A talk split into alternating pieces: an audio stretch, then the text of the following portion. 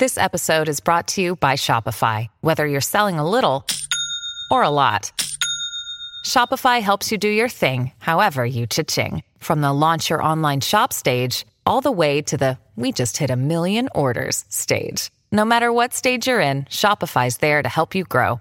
Sign up for a $1 per month trial period at shopify.com slash special offer, all lowercase. That's shopify.com slash special offer. Thank you for listening to the Black and Gold Hockey Podcast. Please support the show by subscribing to and leaving a five-star rating for the show on Apple Podcasts, iHeartRadio, Podbean, SoundCloud, Spotify, Stitcher, and any of your favorite podcast platforms. You can also support the show by going to our website, blackandgoldhockey.com, where there's always exciting articles by the BNG writing staff. While you're there, don't forget to click on the fanatics.com banner for a great sports fan shopping experience. Are you done yet? We gotta start the show.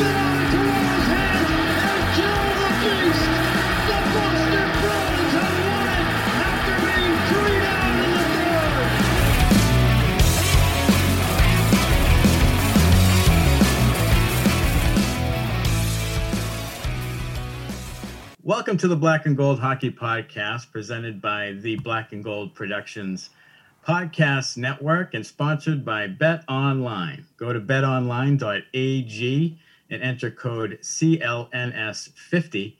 Today is October the 18th, 2020, and this is episode number 199. I am your host, Matt Barry, and I am joined every week by Heather Ingerson. Hello, Heather. Hello, Matt. How are you today? Oh, great. And also Mark Allred. Hello, Mark. What's up, Matt? How are you this week? I'm, I'm good this week. Lots of Bruins talk this week. Who says there's nothing to talk about in Bruins hockey? There's plenty on the agenda today. And uh, we will kick it off with Mark having a few words for us. Yeah, I'm just gonna drop right in here before I get to our sponsorship and let everybody know that um, uh, we, we do have a Patreon account that's going on. I want to I want to mention this now in case the listeners don't listen all the way to the end, but there's some really exciting things that are happening on a Patreon account. Okay. And you, if you donate one dollar at patreon.com slash black and gold hockey podcast, you get involved into our weekly drawings. So our weekly drawings are going to start up soon. We're gaining more stuff. I can't believe all the stuff that I can see right now that is being ready to be given away. So uh, just one dollar per episode. Get involved. Uh, it is the holidays, so you can win some stuff and give a free gift away for just for a buck. So uh, get involved in that. And we also do have. I want to mention the new um, blackandgoldhockey.com podcast network. We have nine shows. We are so filled up on that, and that is really going well. So check out uh, blackandgoldhockey.com and go right to the podcast network and look at those shows. But before we do get into a massive, massive uh, topic agenda, that um, you know what's funny about podcast guys is just these. There's a lot of good Bruins podcasts out there, but they're just not talking. They're like it's so boring. It's like oh, it's the off season. We don't have anything to talk about. We here at Black and Gold, we come at you with like 15 to 20 topics a week. So uh, it, it- we come at you swinging. But the reason why we can do this is because of places like BetOnline, our sponsor. Uh, the wait is finally over. Football is back. You might not be at the game this year, but you can still be in on the action at betonline.ag. BetOnline.ag is going the extra mile to make sure you get in on everything imaginable this season. From the game spreads and totals to team player and coaching props, betonline.ag gives you more options to wager than any place online and have been a staple in the gambling industry for over 20 years. You can get in on their season opening bonuses today to start off wagering on win, division, and championship futures. Head over to betonline.ag either on your PC or mobile device and take care take advantage of all the great sign up bonuses and please do not forget to use the code CLNS50. That's CLNS50. BetOnline.ag, your online wagering experts. Excellent. Thanks, Mark. And let's get right to uh, the uh, agenda number one, topic number one USA Hockey's Girl Hockey Weekend is this weekend. Bruins have plenty of initiatives around it. It's really cool to see a girls hockey weekend type event done by USA Hockey. Girls, obviously, the girls, uh, girls hockey, the sport of girls hockey, women's hockey has come a long, long way. Um, and Mark, I just wanted to get your thoughts on on this weekend and girls hockey in general. It's it's it's awesome. I, I'm a huge fan of women's hockey, um, and what got me involved in in being such a fan of of, of that is it's just the growth. It's the expansion to to people uh, and and great people that uh, deserve to play too. So um, my my whole drive came from the Boston Pride. Once I saw these girls play and what they can do on the ice as professionals, really got me more involved in the lower levels of learning about uh, the women's sports and the growth that it's taking and and so and the speed bumps it's taking. It really has taken a, a long time to get here. But with um, with more notoriety throughout professional leagues like the NHL and like and some sponsorships that hopefully come down the line for some more consecutive seasons and not the what if. Uh, I think that professional hockey in the in the women's sense is going to be a very very important thing moving forward. Heather, how do you feel about girls hockey and this uh, and what USA Hockey is doing in recognizing girls hockey? Well, I was excited when Mark said, Do you want to add this? Of course, I want to add this. I didn't want to bring it up because we also, in addition, this week, um, Megan uh, Duggan, she retired. She's uh, Essex County native, Danvers, Matt. You know, um, it used to be funny when I was a teacher, they would do adopt a community and famous person from your uh, town, and Danvers kids would always be like, "How many Olympians do you have from your town?" You know, kind of thing. But, uh, so, congratulations to her and retired. But I, th- I think it's important because even just what, whatever, I don't care. I'm 42, you know. And when I was a kid, girls played. I mean, I'm sure Mark, there were a few, the Nick, you know, Shiloh Nickus, whoever floating, but there was really no place for like as much as I support, it, there wasn't even a place for the girls to play with the boys. You know what I mean? And now it's grown to have. I was looking and I was saying how the numbers that there's 84,000 participants in women's hockey in USA hockey registration for females, like youth and adults.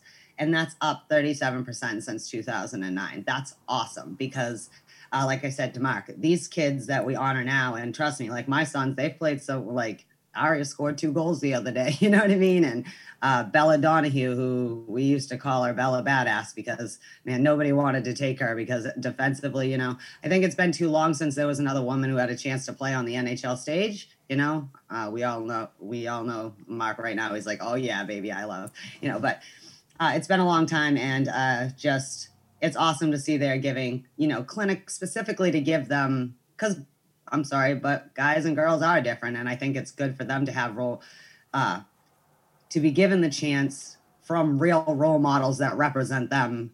And not only that, but we have a generation now where there's a mutual respect. Like today, they're holding a town hall. The Bruins, Charlie McAvoy, and Megan are going to be on it. You know, and to kind of bridge the gap because that's how everybody gets better, right? Like playing things. So I'm just excited because to recognize individually, not a long time ago, was girls can't play hockey, right? And you know, Cammi Granatos and the Megan Duggans of the world and see what's coming next. And that's why just you and if you have a daughter out there and you think it's too or whatever, it's not about that. Hockey's a skill sport. It's not about the rough and tumble. It just happens to be rough and tumble because you're on skates and like it's moving fast and whatever. But get your girl out there. She has a stick in her hand and she's like, please let me play. Let her play. You know, do what you can do. Just like you would even if your son looked at you and did that. And that's all I want to say. Go USA hockey because kicking butt. Our future Olympian Olympic gold medals are at stake here, people. We need to get on it. I totally agree. I think you know hockey's such a great sport. We all love hockey, passionate about it, and and I agree with Heather. It's a skill sport, uh, and I think there's absolutely nowhere but up for for women's hockey, girls hockey. I love seeing girls playing youth hockey. I'm from Waltham, it's a big hockey you know town. Uh, Waltham's a great has always been a great hockey program, and they were one of the first to have their own you know girls team, and so I I'm I'm much about girls hockey, so I think it's great. Um, all right, next item on the agenda, big big news just coming up yesterday, and we were kind of we were thankful that it came out because we could talk about it today. Matt Grzelcyk, defenseman, voids arbitration, signs a four-year, $14.75 million contract. The uh, average uh, annual value is probably is right around 3.65 million per year. Uh, Heather, I'd like to get your thoughts on Grzelcyk. I know you're a defense defensive person. Obviously, left shot defense is a major need for the team, and and and Grzelcyk seems to be the next man up, so to speak. Well, my congratulations. Yay, I'm glad that Grzelcyk's going to be here again. Uh, his dad's kind of funny on Twitter, I know, so I'm just saying. Uh, I don't usually pay attention to that kind of aspect, but I think we, we talked about last week. I think a 1 4 offer sheet is a little disrespectful, like given what you've, the, the, um, if you're going to give him the opportunity and rely on him, you can't then say, oh, well, you're kind of the same as someone who's still on the AHL level that being said, I think yes, thank God, because the left side was collapsing. Left shot defensemen are hard to come by, and just I think Matt Grzelcyk's earned his spot to be the next guy up. You know, if you're not gonna, we'll get to it, but like you know, we talked about Torey's gone and everything. You don't know what else is going. Maybe that doesn't mean we don't go out and still have to find maybe another defenseman. I don't know what's going on, but I'm so happy that Grzelcyk resigned because I do think he's one of the core pieces of us moving forward to the future with people coming up and people moving on or whatever. Uh, and that's all I have to say about that. Yay, not Grzelcyk for four more years, hopefully. Mark, what did you think about Grzelcyk signing? It was a, a very friendly deal, and I we kind of talked about that was going to be the range that he could get. I was looking at the two five to three five area. So they went over a little bit on the uh, on my guess. Um, interesting again that the streak of um, of arbitration hearings uh, gets cut short, which is probably good. Um, the uh, I think it was 2008. I mentioned it in the Sportscaster stream I did last night. Uh, you guys can follow that at Sportscaster um, on Twitter and uh, the the website sportscaster.com. Uh, it's a fun little thing I do on Wednesdays, and um, I'm starting to do a weekend show too, a little Saturday social, I believe. So if you guys want to get involved in that, please go there and check it out. But uh, yeah, no, it's a very cap friendly deal. It's a 3.6 AAV. It's four years. Um, it addresses and checks off so many boxes of what you need for the future of this Boston Bruins team, especially on the defensive uh, defensive end. So um, uh, you know, you're obviously going to have to make additions. I, am not sure if this Boston Bruins team is so competitive defensively that we could just say we're in it for a cup next season. I think there's a lot of work that needs to be done, um, and you don't have the cap space. So it's going to be interesting what's going on. I'm sure we'll talk about that later. Yeah, man. You know, it's a great, it's a good deal. I think what's important in this deal is the term, because the term is four years. I think if it was say more of a one year you know, 3.65, then that would be, a, I guess, a little more alarming, a little bit, a little bit more than, you know, you probably want to give. But four years gives it. He's right now he's 26. This brings him to his 30 year old contract. So it's right in the sweet spot in his prime of his career. He showed strides every year. He's improved every year. Uh, I think he has some good offensive skill that can translate into maybe a second power play unit kind of defenseman. Uh, increase his time there. Uh, I was a little at first I looked at the average annual salary. and said, boy, that's a long way from 1.4. But then I thought to myself, you know what? The term is the key because year three and four, this is a very good deal if he's improved even still and his production is more, then you're getting really good value at that at that number. Uh, you have a flat cap at least for next year too. So I think this is this is a good deal. Uh, one interesting thing though I heard was that Don Sweeney said it took a while to get to the to the landing spot, which I thought was an interesting comment. I'm not sure what he meant by that, but he said it took a while to get there. So I think they wanted him a little cheaper, obviously, because of their cap constraints, and and they sort of have gone that avenue uh, this off season. Uh, now they have DeBrusk to sign or decide what they want to do with him, and then you know Carson Kuhlman and, and Zach Senyshyn uh, and some other decisions to make with only a little over six million to go. So the money goes quick, as we've talked about in previous weeks. Uh, but I think this is a good deal, and I think Maddie hits it right at the right spot too, where the team really needs him too. So I think it was a best of both worlds. There it was a good timing on his part uh, to to have his contract up right now and, and be able to leverage it a little bit. So it's a good deal, I think, all around. And I think the term makes it better. Um, Just- next item on the agenda Matt, is another. Matt, I Yeah, want to touch on something real quick. Yeah. Uh, you're talking about Zach Senyshyn and Carson Kuhlman. right. Um, they, at 5 p.m. per cap friendly, uh, reminded to all unsigned qualified offers expire at 5 p.m. today. Clubs, Okay. clubs can choose to extend the deadline past October 18th on a case by case basis. Even if a player rejects or refuses the qualifying offer, they still remain RFA status and the club continues to hold on to their rights. So Okay. uh, look for some news on Zach Senyshyn and uh, Carson Kuhlman the next um, uh, couple hours or uh, into the uh, next couple days. Interesting. Yeah, that's uh, and they don't go to UFA status, which is interesting, because if they did, that would be a whole different uh, animal. But I would expect the team to maybe try one, at least one more year with those two, uh, just for depth. And and Senyshyn's the number one, you know, it was a first round pick. So I don't know if they could cut bait on him right now. There's not a lot of leverage in his part. He hasn't. He, he was a fourth liner essentially in the NHL. So Right. um, I would say I would see as you know see them signing one year deals uh, this week uh, sometime. So another another prospect and someone I know Mark that you, you liked last year is uh, Jakub Zboril. Um, he signed a two year one way deal, which I thought was interesting. Uh, your thoughts on Zboril as someone I think who's who's gone past Vaakanainen and uh, someone that obviously they're invested in because now you know he he's pretty much have to start on the NHL roster. Uh, yeah, I particularly had uh, Zboril ahead of, of Vaakanainen last season in uh, in development as a media member down in Providence and seeing it from my own eye test and, and also rubbing elbows with some of the the uh, the writers in the press box. You, you hear that stuff too. So um, yeah, I, I, I think it's a good deal. It's a good depth signing. It's an insurance policy as well. Um, if you want to get creative with your cap, you need to make moves like this and keep, um, uh, you know, an AAV low uh, of what um, Zboril could be making.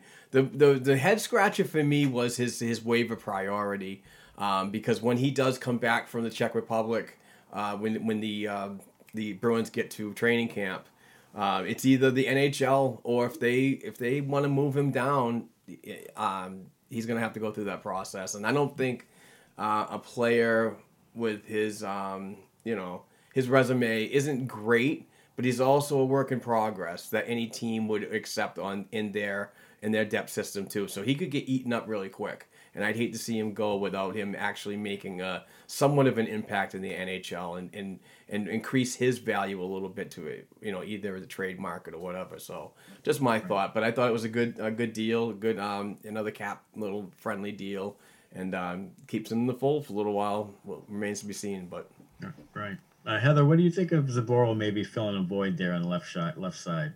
Um, I think if you're not going to go do anything else on the defensive end, he's going to have to service. Right. But I think of the what I have seen of the kids down in like the AHL, I would rather have him than Urho, even if Urho's bigger. I feel like Zaboros more, especially if you end up having Connor Clifton or something. We don't know who's going to make camp if there's a camp, like whatever happens logistically to actually figure out who that top six is. But I mean, Mark says a lot, right? You, at some point, you got to let them go and see what they can do. And if we're already looking at, we can all agree, we don't know what will happen this season. We'll have to see with whatever the new assembly of this uh, assemblage of this team is. Um, but I don't hate it. I mean, it's cheap, and I also think um, this goes back to what you said, Matt, about Don Sweeney. Sometimes his ego. You think I don't think he can let the first round of 2015 go until he proves that these picks either have legit trade market value, aka Jack DeBrusk, or one of these kids, aka Zboril and Senyshyn, will either develop into something. You know, there's still hope. They're still, you know, in that range. They're still they could pop off for the last eight years of their career. You don't know, but uh, I do think that's part of it too. Is that that's why I, you know, Senyshyn's getting a contract. He just is like he won't Yeah, be wrong. I, and I agree. I, I think that that um, the first round pick thing is is is an important piece of this. I think that they really want Zboril to be, and I think right now the one way deal shows that th- this is the time where he needs to show, and they're going to put some investment into it. Um, as a former first round pick, someone they drafted over Thomas Chabot and some other you know really good players in that draft, and uh, I, I liked what I saw in some of the clips I saw of Zboril last year. It just seemed sort of smooth and and mature in how he played, and really looked like he had come come a ways. Uh, and I think that now, like you said, there's really no other option if you're not going to get a left shot D guy. You have Jeremy, Lauzon. You you have Grzelcyk now in the fit mold that probably looks like a top pair guy. Um, so now you're looking at maybe third pair with Zboril and Clifton, maybe, and it'll be interesting to see. I don't know how much camp you'll have, like you just said, which is an important piece of it to really see what you have in him. And of course, the waiver process throws a wrench into it because someone would typically, when you're a former first round pick, you get more chances. Yeah. And some team out there will say, you know what, if you go through waivers, we'll we'll try Zboril. And so you really can't send them down. So I think this is a real chance now. And, and it might be that Sweeney just said, you know what, on the market and for the money, I really can't get anybody that much better than a Zboril. So let me just go with the guy who's under our control at real short money. So Yeah. uh, um, that, that's where it is. Yeah, I want to add something um, because of the way the agenda was uh, was put in place, it was really good uh, because now we can talk about the two signings of Zboril and Grzelcyk, and what that does. Not only does it sustain, it puts sustain, some sustainability into your um, into your depth and your lineup for the future, but it also gives time for players that are up on the rise. And I believe that um, a player like Zboril and a player like Grzelcyk, you're also going to see a great transition in the development of a Jack Ahcan and um, the way he moves the puck and he moves. I mean, he's he's potentially going to be a huge um, uh, work in progress. So keep an eye on his name uh, moving forward. And uh, out of St. Cloud State, going to play with Providence. I'll be reporting on him. So um, it's just the transition. You could see the trends of the Torey Krug to Matt Grzelcyk to the Cooper Zechs down there. These players are all fast moving, and they, you know, the Bruins like that type of player. So it's not going away, folks. Even though there so many people wanted the the big burly, I'm gonna you know kill everybody in the defensive zone type of guy. You also still need to move the puck out. So this is a good thing to happen. So don't complain about development. Right, especially the way they play, and Cassie likes the defense to move the puck up quickly. It's not Claude Julien where you're passing back and forth until No, you, you can't fully bring it up. It's uh, Cassidy's a transition coach, and he needs puck movers and guys who are quick and who can turn the net quickly and move the puck ahead. And and Zboril, I think, can can add some of that. And I think it, it you're right. I think right now we're going to see just the type of drafter Sweeney is because he needs his drafts to really fill in some of the roles that that need to be filled in. So hopefully, but I, I just my only caveat is is that it's really hard to win at a high level with rookies on defense, especially multiple essentially or a really young defenseman. Agreed. So that's that's a caveat coming into the season. Uh, you know, as the postseason hits and it really becomes a grind. So we'll see. But there are also some other signings. The next item on the agenda, Bruins signed actually uh, Greg McKegg, a forward, and Callum Booth, a goalie. So that's right up your alley, Mark. Uh, And I called it. I called you it. did. You did. Didn't I call this? You had it all the way. You did. You said that don't be surprised if a goalie. They need a goalie for depth. Don't and I got laughed at so hard on Yeah, Facebook yeah, and yeah. Twitter. It was great to give it right back to him. Yeah, I mean, I that's a good that's a good uh, you know it's a good depth piece. You do need some good because you you're going to be without your two NHL goalies after the year after next, I would assume. So you're really going to have to figure that out because you're really relying on some rookies either to step in or you're going to have to go out and get another veteran. So I know you're happy about that, Mark. Yeah, well, I mean, it's just it's. I think it's a push move, and what I call a push move, and I'll explain what I'm talking about, is it it's it's it's much like somebody coming in on a PTO. You know, this guy's got NHL experience. We're gonna try him out, but he's our insurance policy if these kids can't, um, you know, cross the threshold and take a roster spot from an NHL vet. So this is the same thing in the minor pro levels. Uh, Booth is uh, has only played 13 AHL games, none in the NHL. So this is a thing that you know, hey, Vladar, Swayman, you want that spot? You got to beat this guy out for it. So it's going to be an interesting um, training camp for the, that at the minor pro level. but it also creates a, uh, a weird situation in the East Coast League with Atlanta opting out. We talked about it last week, um, and, and where everybody's going to go that ne- it has to go to the East Coast League if needed. So um, it's just a depth move, I believe, and and and he's. It's not a, a, um, a huge signing that if he doesn't make it, they could just release him and so on. So it's just it's just to me, it's an insurance policy, but it's uh, not a bad idea because it's it's the same thing essentially they did with uh, Max Lagacé last year. So Right. Uh, Heather, what do you think about these two little signings here? Greg McKegg, for those Hammerhead Bruins fans who love physicality, here's a guy who doesn't score and plays I physically. like- so- what a last mean- name too, huh? I know, Greg Yeah, Greg I- that's, Mc- the- that's all I could think was, it's, oh, that's a great name for Boston. Just Greg can't, but yeah, we've already seen Tap the McCre- McKegg, like whatever, just do anything to anything. I mean, I it- see the sign now. Not for anything, but they're just kind of like, okay, signings, like whatever. You've got to have people to play in the AHL and lower too. And uh, Mark had said would probably be good if we could get maybe a little deeper on the goaltending end, you know, but the logistics of that. But I'm not gonna lie, I was like, hmm. I mean, they're not expensive contracts. What are they like, seven hundred seventy thousand a piece or something like that? They're not Yeah, they just that much. So that being said, the rhetoric of should we go get at least someone who's maybe a little more established of a name's money is dwindling and dwindling to do that, even if it's a winger defenseman. I don't I don't care what it is. So I guess we're at a crossroads, boys. What are we gonna do? Are we gonna go do that or whatever? We'll talk about it as we go. But it didn't really I don't know. It was like, hmm, okay. Like, you know, he's perfect perfectly good players. I trust Mark obviously on the goaltending. I, I'm not going to pretend like I really know who Caleb Booth is. I mean, I looked him up after they signed him or whatever. I know you had kicked around his name before. I just was like, oh yeah, that kid. Okay. Yeah, he Um, played down in but- Atlanta for a little while and did okay. You Yeah. know, I, I might even watched a game when we were recording one time at your house and we wa- I, I don't remember, but um yeah, but it wasn't like neither here nor there. Moving Yeah. on, I guess. I think with the, the Bruins fans, of course, because because they've been waiting, you know, so desperately to, to have this big move happen.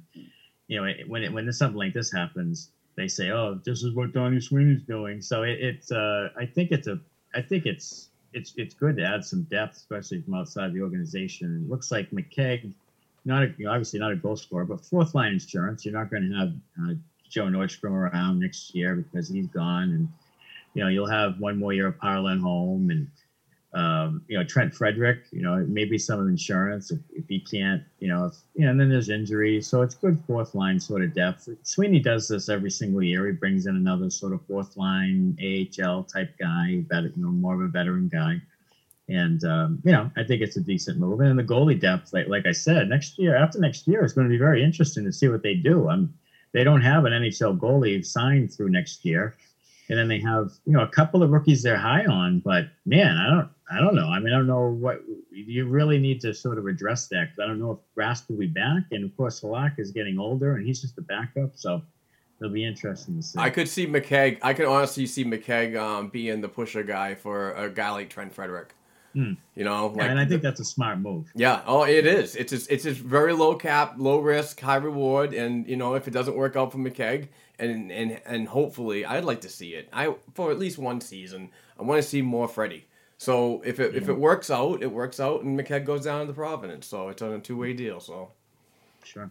Um, next item on the agenda is, is, of course, now going back to bigger moves. Uh, Bruins have been shown some interest in signing just about everyone, but Mike Hoffman is is another one, another name. Yeah, he's you know whether or not he's a good fit, worth potential six million. Now you're just a little bit over six million in cap space, so you'd have to absolutely move Jake DeBrusk to do this. So I don't know, Heather, your thoughts on whether or not they should really add another top six-ish type of forward, or if it's really, you know, see what you see what you can sign DeBrusk for at this point. Um, I don't feel since we just signed Craig Smith for his size. Uh, that's his name, right? Craig Smith. Did I get it wrong? I don't know. The look on your face. It's like, oh, I thought it was Craig Smith. no, it's Sorry, good. I'm like, did I already forget? Jeez. Uh, as they produce about the same amount of production for you, and we're paying him a lot less than 5.6. I, I would rather that money be spent somewhere else. Nothing against Mike Hoffman, but there are probably still players out there you could maybe pay four to or four and a half, and that will buy into the team friendly, whatever you want to do. Especially maybe a younger defenseman too. We talked about this again. Hoffman, he's not old, but he's not he's not like young enough you can still kind of shape them. You know, you just gotta hope they can fit in and adapt in the system once they get to a certain point. But I personally, I know we're in on everybody apparently this postseason, but not getting any. Hoffman is not the dude I want to spend. I'd rather Mm-hmm. get Dadonov or something if you're going to spend that kind of money. He's gone. But I, I know, but do you know what I mean? Like Yeah. that kind of player. It, I just, I just, I again, I don't know what the plan is. Uh, but he's not big enough to me for him to get paid five to six million dollars like that effective. We can get cheaper, probably just as effective players. That's all I mean. The I know. I just, I was going down the list of everybody we was supposed to be getting this offseason. The current cap space is uh, 6.6 million on the E cap friendly. Uh, I'm sorry, Puckpedia. I'm, I'm bouncing between both of them. My eyes are going crazy. Um, so uh, Hoffman, one, and he said he wanted to take one year deal. I said this on Sportscaster last night. I think him and Taylor Hall are already in a competition for who's going to be the the high profile uh, free agent next year. So he takes a one year deal somewhere um, and gets paid. My thing with him is yes, he's talented and so on, but but I want some term a little bit because if it doesn't work this next season with this lineup, I want to try again.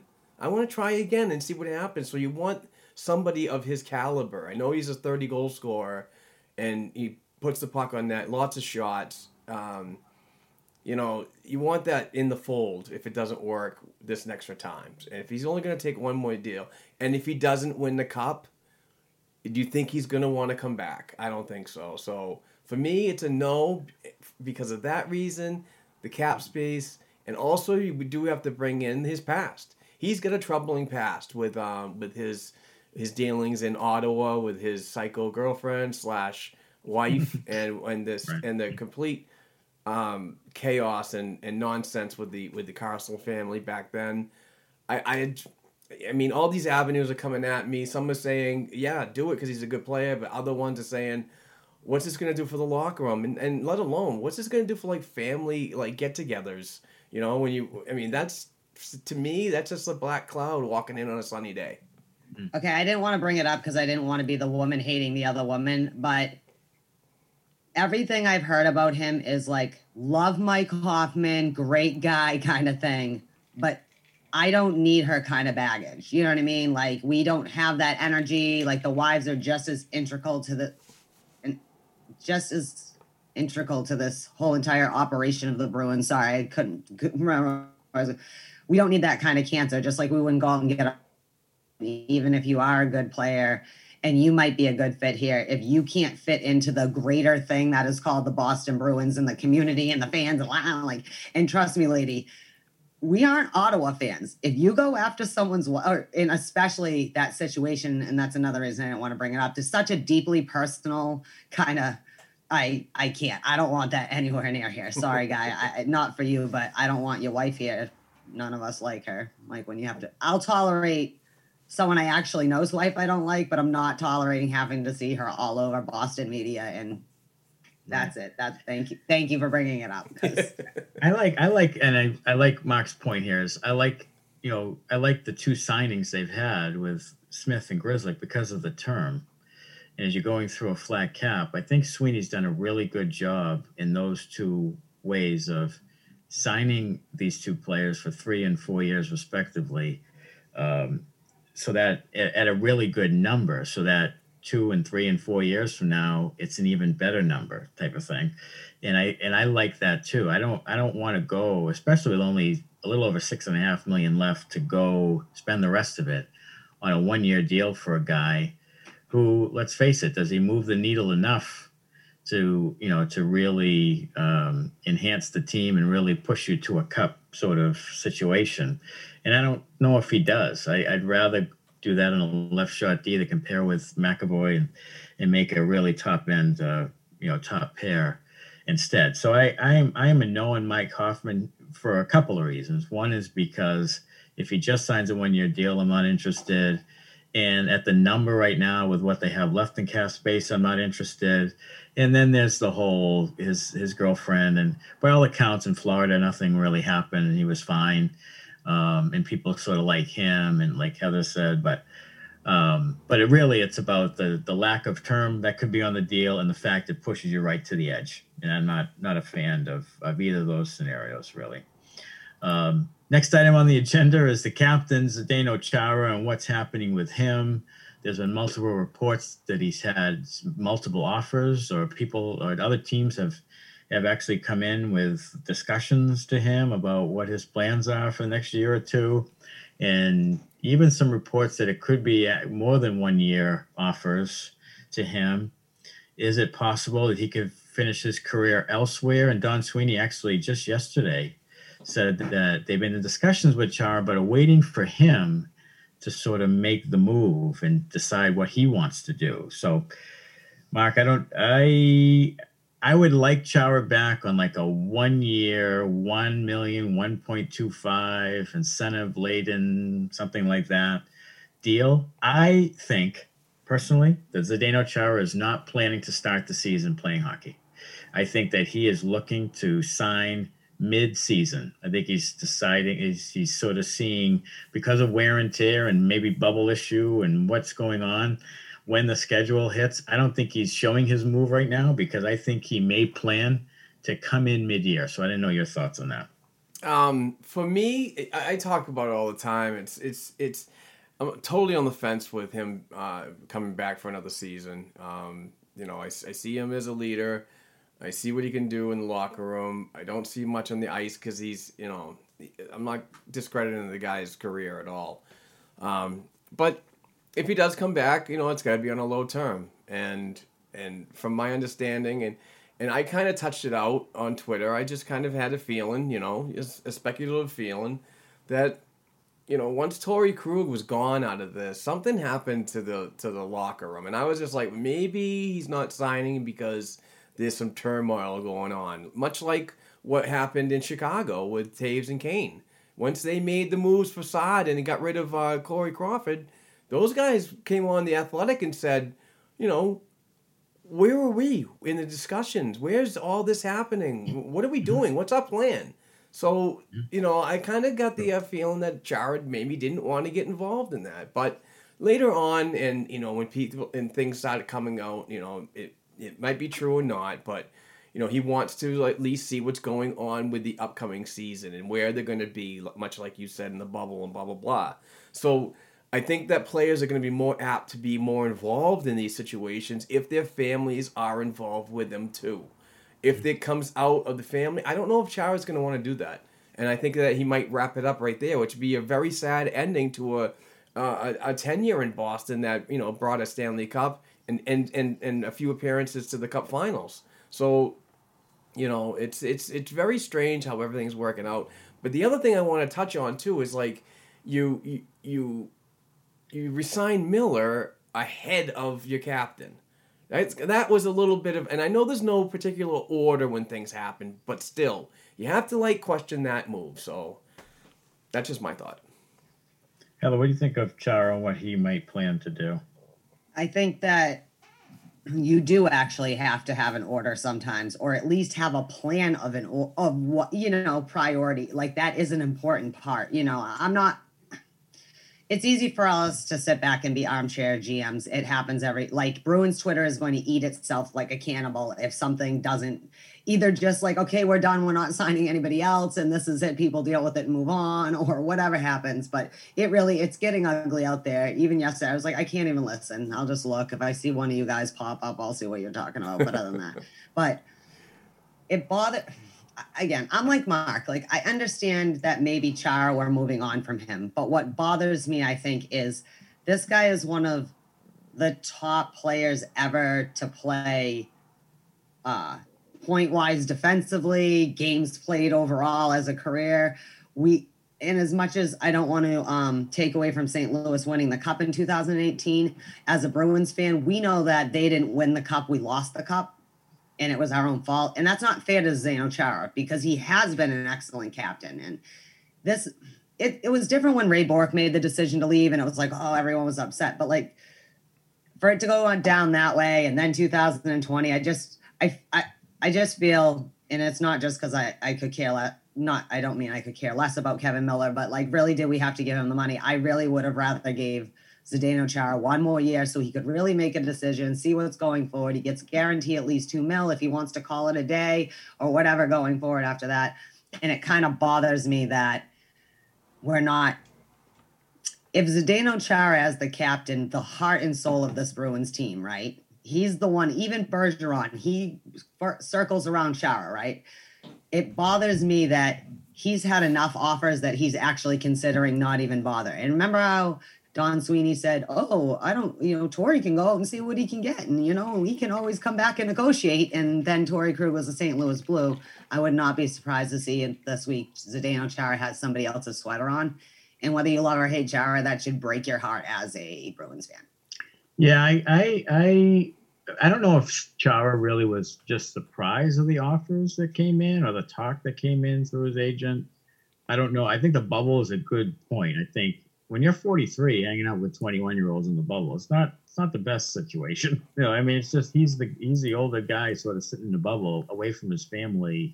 We know that chara is very um you know sort of act, active and you know he loves to work out and and be active in the community and and do certain things. Sit in a bubble with a bunch of young guys it's not a great scenario. You know we, we only think about the hockey but that was a really difficult situation for a lot of people to be in over and this could be a longer time in a bubble which is not attractive so maybe he's just waiting out the nhl schedule and then saying okay this is this is what i'm going to do the only thing is that if DeBrusk gets four and a half million a year and they decide to keep DeBrusk, now you're now you're really down to like the bare bones of your salary cap space. And then do you have enough? Do you want to use the rest on someone like Chara? I think the team has probably given him an offer that's like similar to Miller, and he he's been taking discounts for a while now, and maybe he just, you know, to me, it, what's weird is the team seemed to give Kevan Miller a solid, do Kevan Miller a solid, and say, hey, here's your, you know, two year, two million dollar deal over, you know, with the incentives included, and I don't know if Chara, maybe Chara thinks like, well, how come you haven't done me a solid? you know what I mean? So I don't know. It's I think the Miller, like Mark said, Miller, the timing of the Miller just come out in first day of free agency like he was a hot commodity, and we have to wrap him up was was odd. I would have given him a PTO, Matt. PTO yeah. the guy when they come back to camp. If yeah. he if he make if he beats out another uh, younger player, go for it. But yeah, to lock him up, yeah. it was definitely a solid. It was just like, thank you. This is this is the money that you need to move forward. We're gonna try to help. Right, and I think that you know with Chara, it could have hamstrung them to really give Chara what they would need to give him to bring him back. So I don't, I don't know if I think a lot of I think it's really what it looks like, and is that Chara is really indecisive on what he wants to do when you when you factor in a bunch of different variables. And I think the bubble is one, and contract is one, and and all of these these things that come in together. And he's a left shot D, which helps, you know, which would help them but again, does he want to take on a reduced role as a proud man? You know, and I wouldn't, I wouldn't blame him if he didn't want to. You know, he's the ca- captain of the team. You know, so, but it'll be interesting to see what happens going forward. There's still some time here. Who knows when the season's going to start? And I think it's going to take a while for him to really uh, make a decision on it. So we'll see what happens. Um, next item on the agenda was the typical end of year off season injury list. Uh, Brad Marchand had a, a uh, sports hernia, which usually there's one or two on the team at the end of the season every year.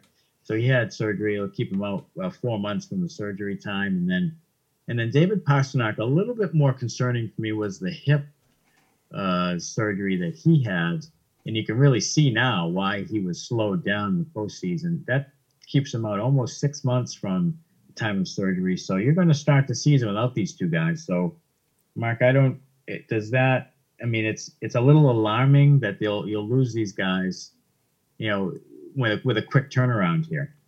Yeah, I I think that the season's. Uh, I mean. it's going to be a tough start no matter what. Um, going into another different situation, Uh, so it's going to be a lot of uh, adjustments going on. This, this is going to be a great opportunity for some of these younger players that have been playing in Providence to really step up. I can see Jack Studnicka playing a, a definite bigger role in a situation like this and taking advantage of the uh, the roster spot due to uh, ailing injuries of um, of some of these uh, core players. So um, yeah, it's going to create good opportunities, but I'm not overly worried. I'd rather see these guys uh, come into this next season um, healthy, doing what they need to do, and be effective in their return, whether it be a quarter, halfway into the season, and then let's get ready for a nice little playoff run.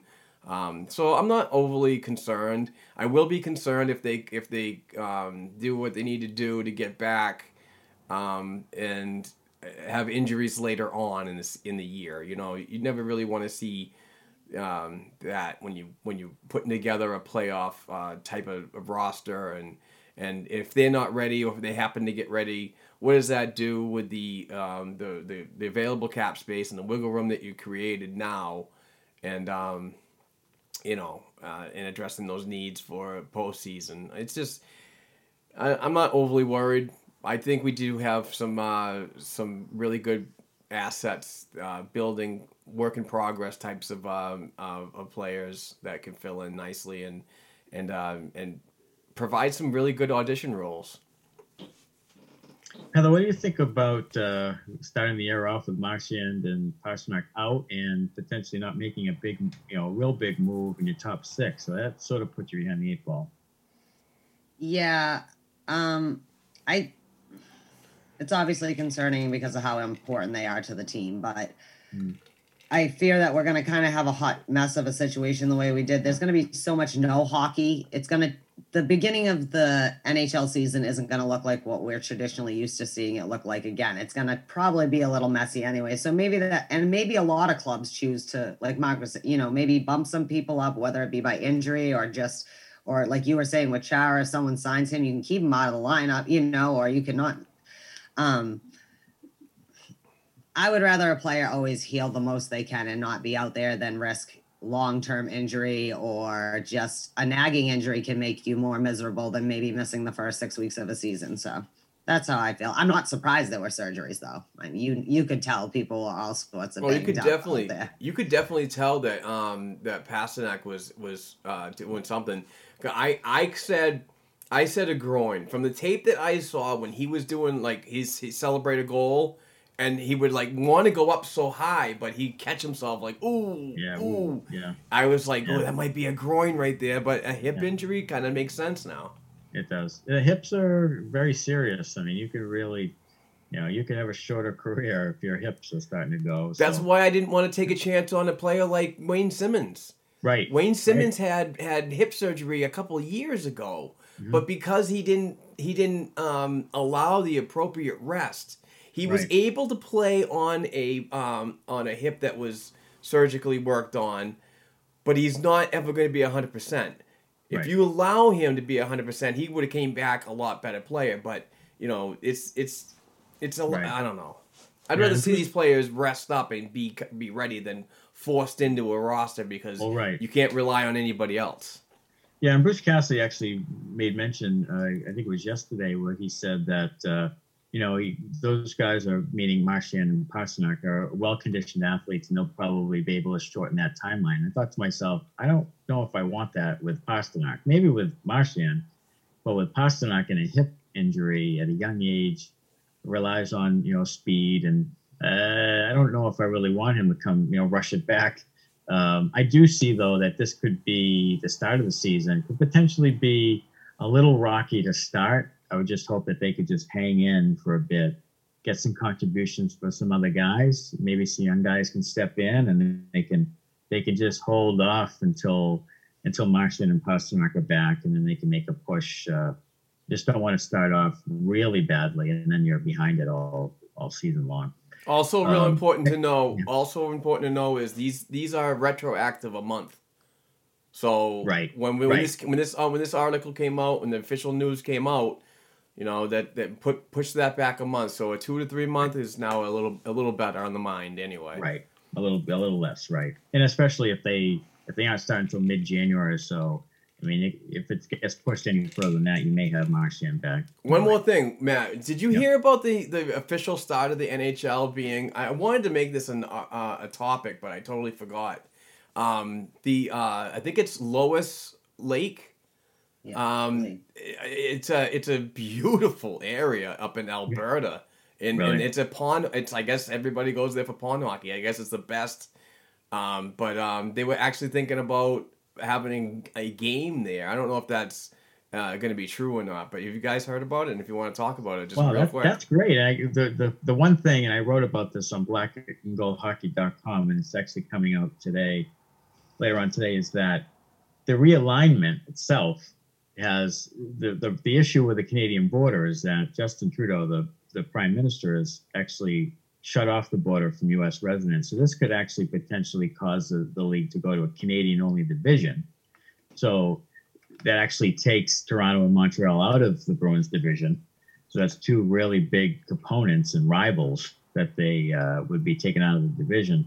So if you go to Alberta for something like that, I don't know if you know the the American teams are going to be able to go up to Canada and play, um, you know, on, on Canadian territory. So that's that's interesting. I would love a pond hockey sort of situation. that would be badass. That'd be really cool. I mean, I, I read Bobby Orr's book. He talked a lot about pond hockey and how great it was. Of course, all the players love the Winter Classic because it's sort of like a pond hockey outdoor kind of atmosphere.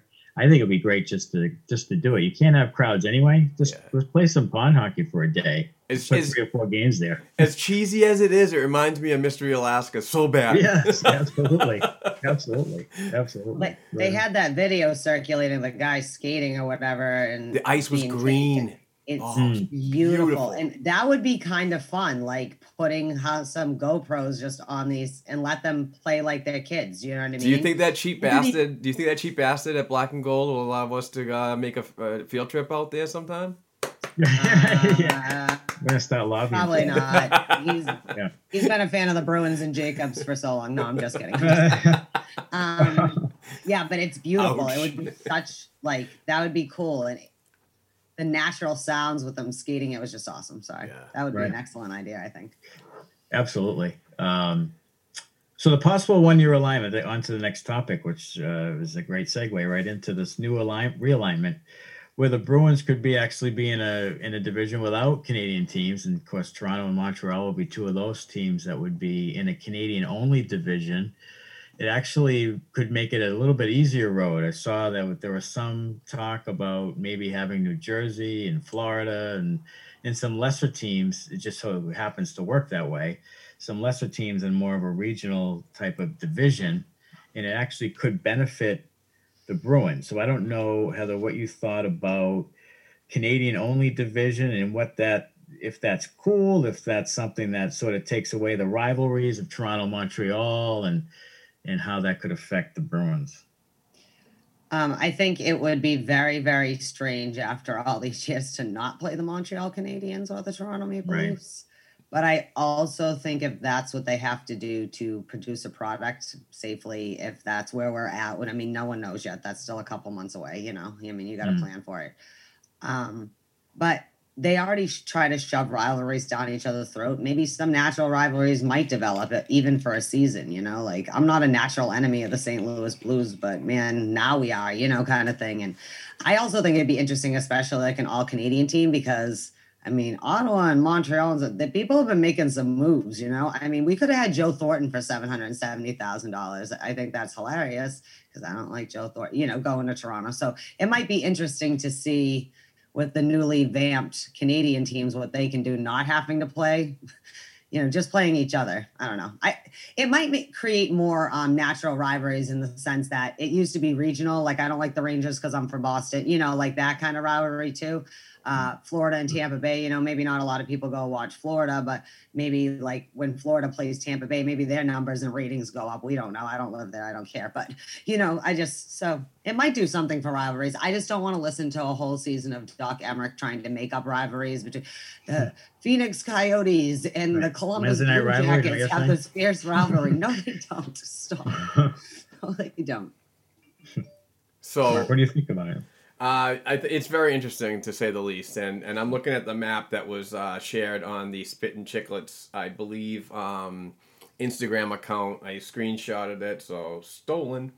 Um, but the uh, the North Division, which would be the Canadian, would be Vancouver, Calgary, Edmonton, Winnipeg, Toronto, Ottawa, and Montreal. And then going from west to east, it would be San Jose, the Kings, the Ducks, uh, the Golden Knights, the Ari- Arizona team, the Avalanche, Dallas, and uh, Minnesota.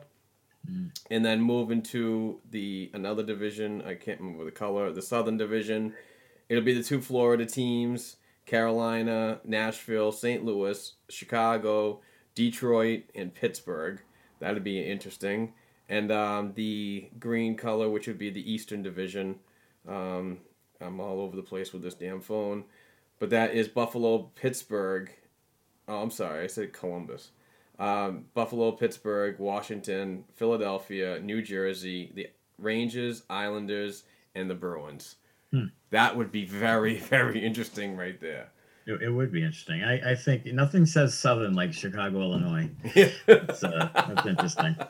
But uh, that's uh, but I, I think it's it would be a little bit of a letdown. Not I mean Toronto. That's developed into a nice little rivalry where Toronto can't beat Boston when it counts and and needs to go jump over a team like Boston to uh, to reach their goal. And they've put all their eggs in the basket. They've spent all their money and and have really when you when you try to sign Joe Thornton, no no better match made in heaven. I love Joe Thornton, I really do. I, he's been a great player, one of a, you know a generational player, has won the heart. He's he's an automatic Hall of Famer. I think he gets a little bit of a bad rap, but it's one guy who who who can't win going to a team who can't win. So that's going to be an interesting little marriage there. Way to go, Kyle. Yeah, way to go! Yeah, way to go! Way to go! it was But, uh, analytics. It was all analytics driven. right, right, right. So I don't, it'll be interesting to see what happens with Joe in, in Toronto, but to not to not be able to play Toronto and Montreal. You know, just growing up, you know, I'm 47 years old. I mean, Montreal is like, and I know it's probably not the way it is now with some of the younger fans, but if you're an older fan like me, Montreal, Boston is where it's at. I mean, that's the whole essence of why you're so passionate about Bruins hockey. Really, is losing to Montreal for 43 straight years. So I'll be 47 in December. I know exactly what you're talking. Yeah. I'm, no, I'll be 45 in December. Oh, wow. Oh, my math is. I just aged I my, almost just started laughing. I just always aged have, like, myself two years. Jesus. Yeah, I'm always like, "Happy 500th birthday." I didn't actually mean it, guys. Slow down.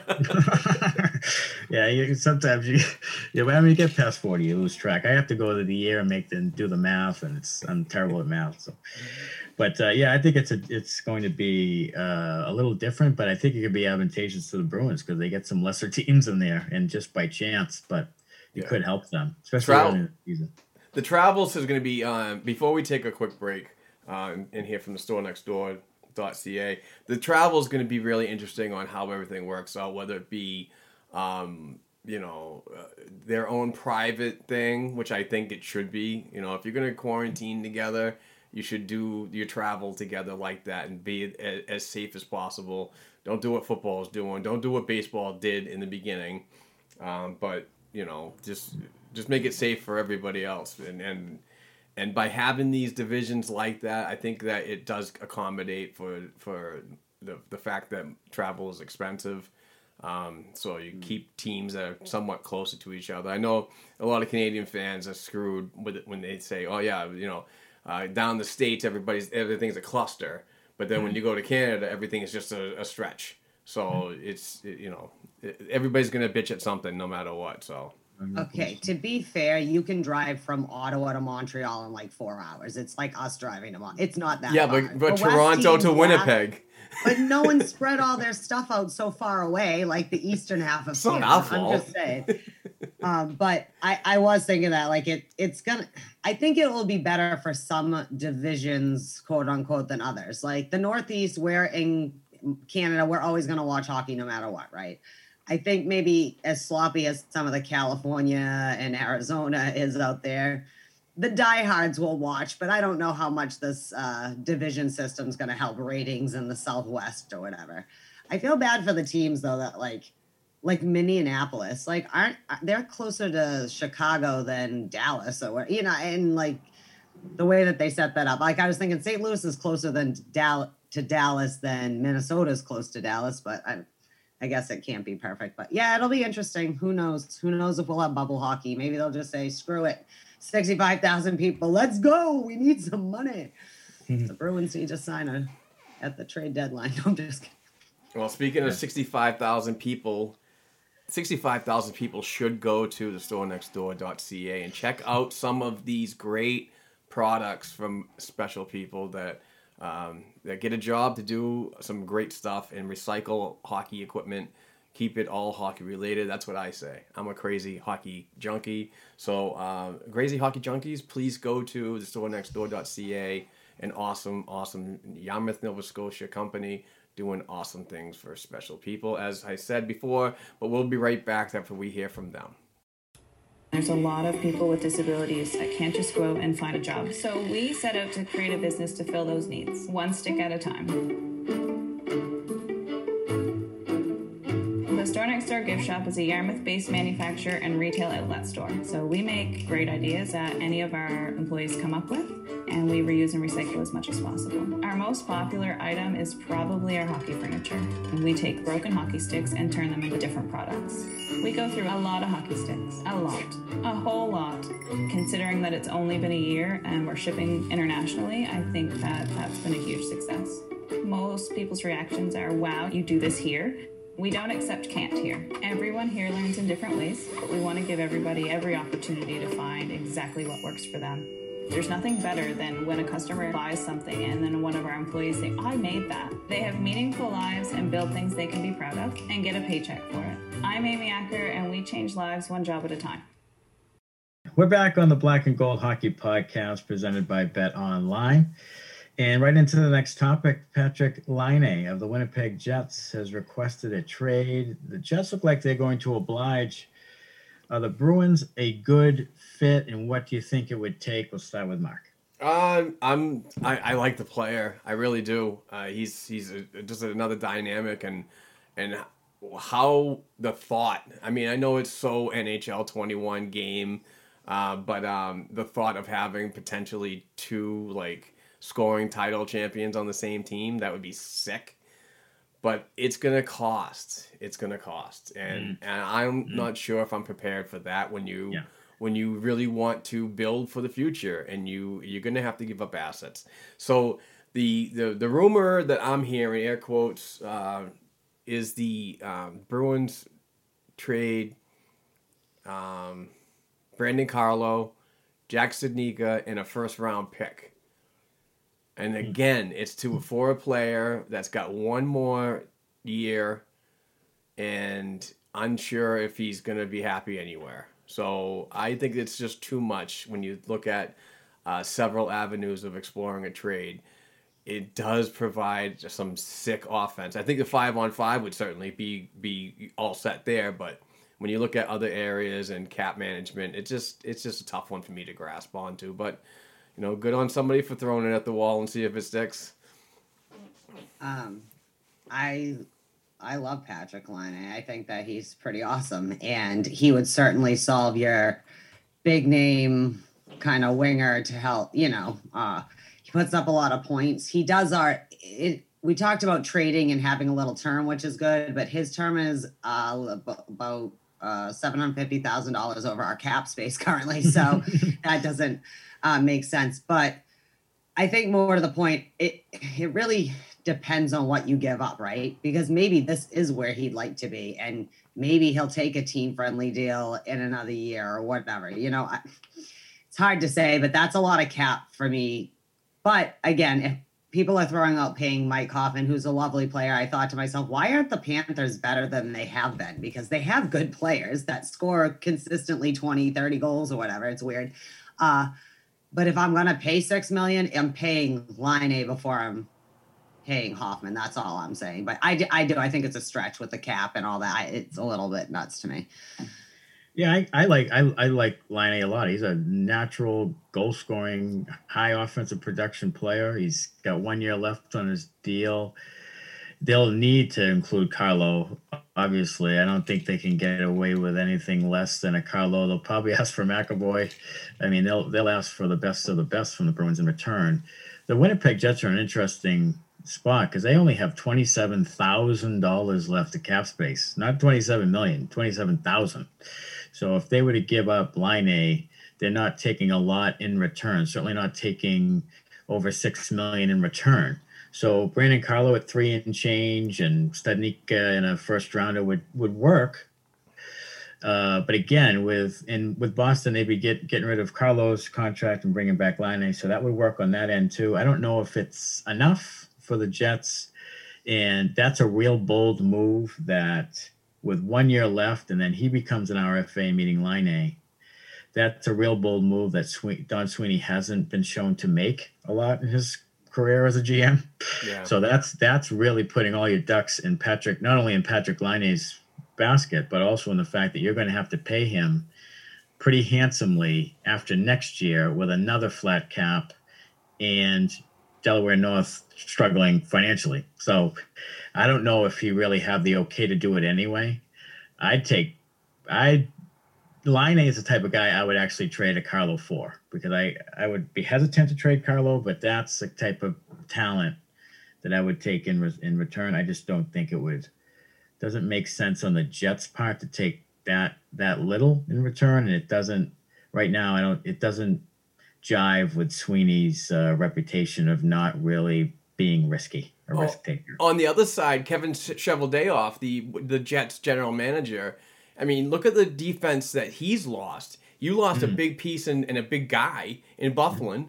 You lost Mm-hmm. Trouba in a trade, uh, or you know, and then Mm. you know you got Josh Morrissey, who was a very good good piece. But they Mm-hmm. they're gonna want to get some of that defense back because They that's a team that's on the edge of, of possibly getting to a Stanley Cup within the next two or three Yeah. years. You know what I mean? Yeah. Certainly Yeah. got the goaltender, you got the forward. It's Right. much it's much like Toronto. You need to address the defense. Right, and I and I think that that's why they would probably want a McAvoy because they want a more of a complete defenseman. And Carlo is a good stay-at-home type guy, not a lot of offensive production. You know, a nice piece for them, but I think it's going to be a case where the Bruins probably value him more than the Jets.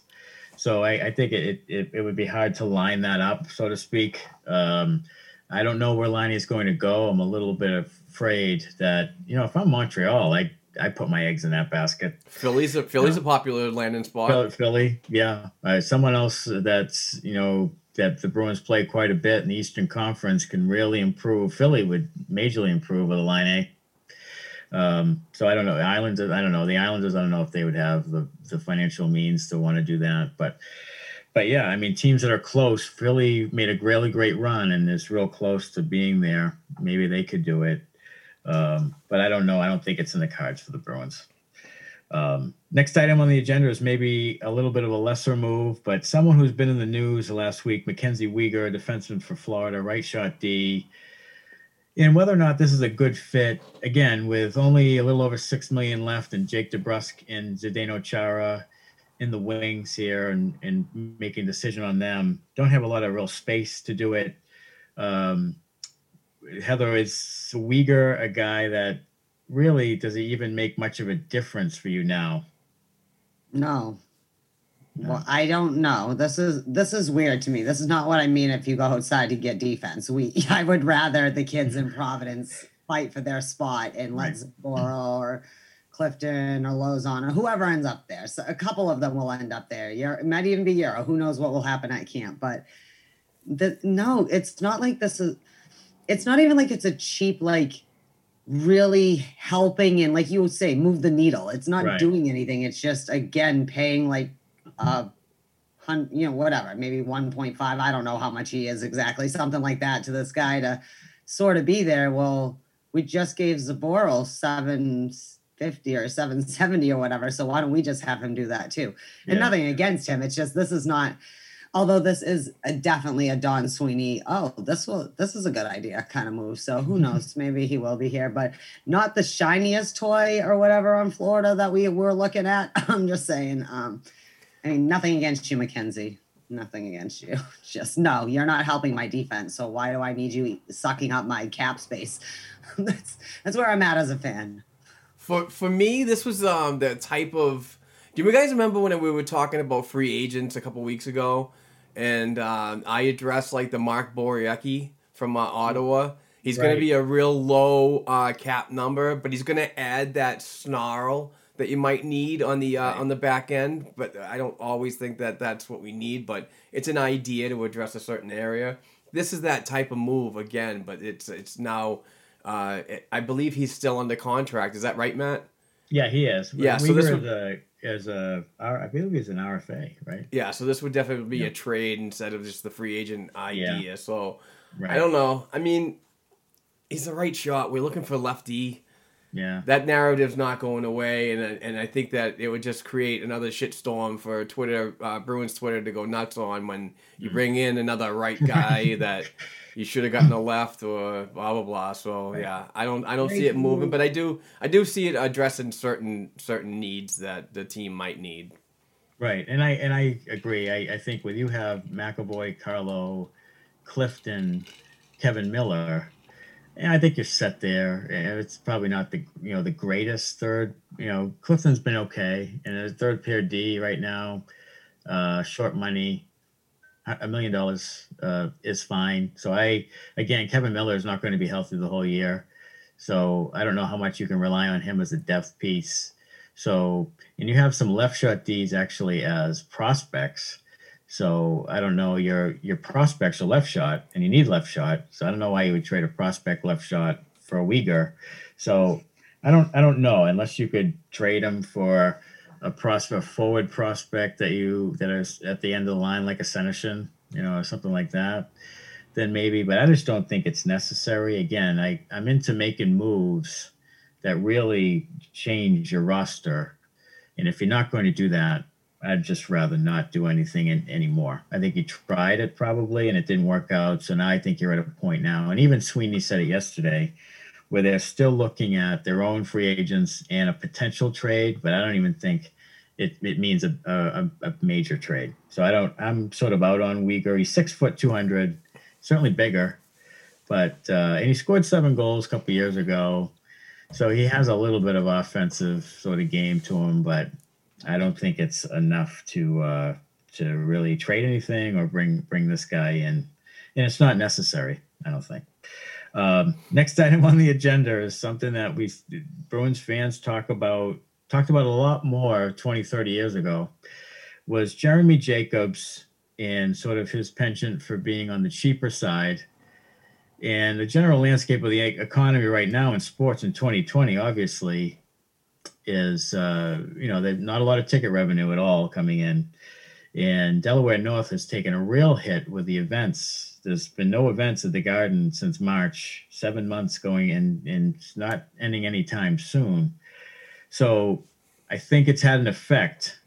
But mark um, you know Jer- here's the narrative that i always hear for the last 15 years, the Bruins have pretty much spent to the cap. Once they signed Chara and brought in Savard, that was sort of the changing point. That was a point where they said, okay, now we're going to try to win. For years, they were always one or two players away, and they wouldn't spend money through the 80s, the 90s. They had a great team in 1990 that lost to the Edmonton Oilers, as a powerhouse. They could use one more guy, never got the guy. So as a kid, I get this narrative, but now it's just not true. And I feel like because of the economic landscape, you know, old hammerhead Bruins fans are going to go right back to this. Jeremy Jacobs is cheap. Well, it's not. It hasn't been the case the last 15 years, and I think this is extenuating circumstance. So I just wanted to get your thoughts on that.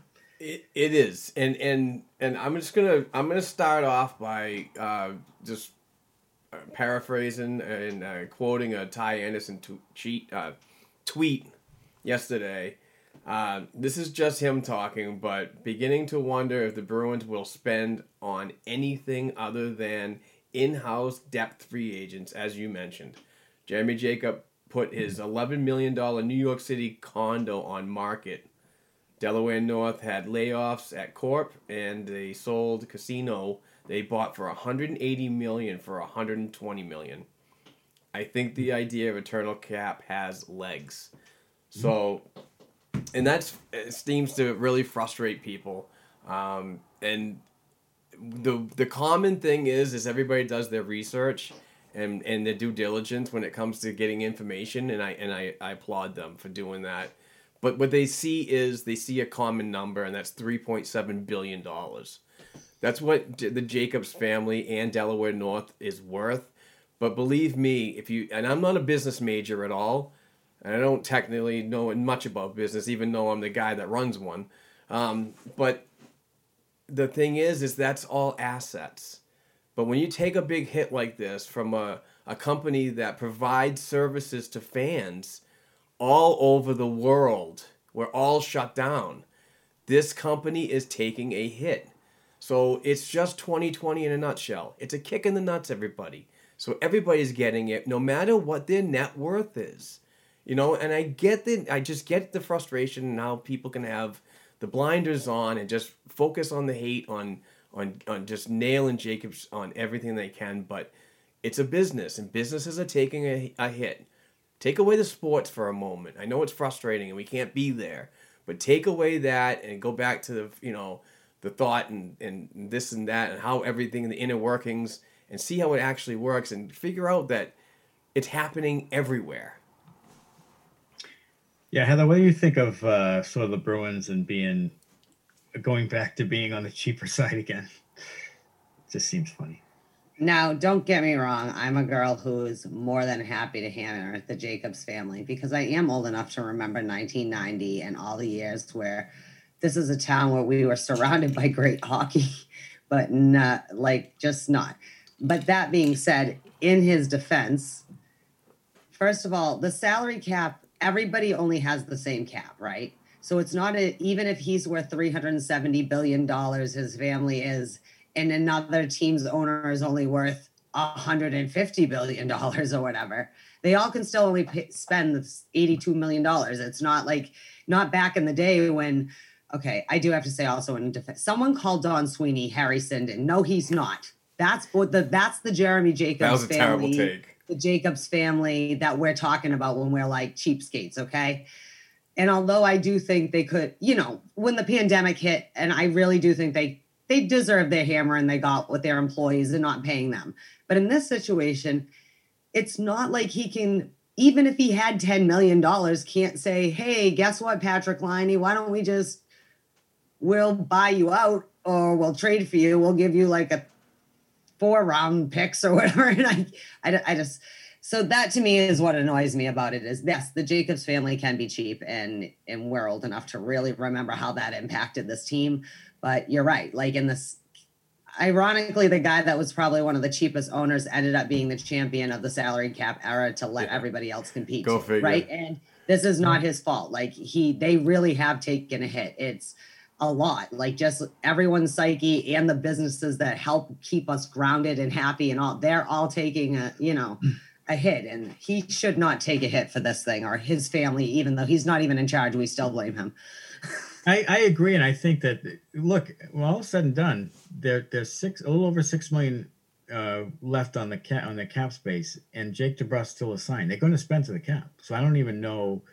I don't even know how they could spend less or how they could spend more. Uh, I, I don't get it. So it's, you know, I know that they're probably not willing to take on a lot of term with guys like Ekman-Larsson and or Pietrangelo or whoever, and they want less, you know, average annual value if they're going to give term, which they did with Smith and what they did with Grzelcyk.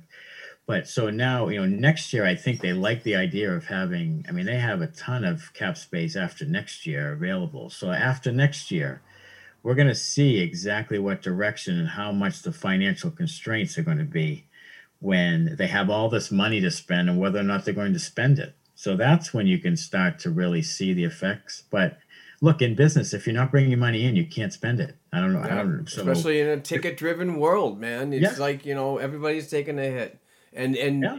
you know you are right. They probably are going to spend to the cap if they're going to retain Jake DeBrusk. If they're going to save money, they're going to trade him. It's just Right. that that's just the way the avenue goes. But you know, it's it, the, I get the narrative and I know the frustration, but this is also something that you have to consider when when when world situations happen like this. That there's the potential that you know some of these organizations aren't going to be able to get to the ceiling all the time.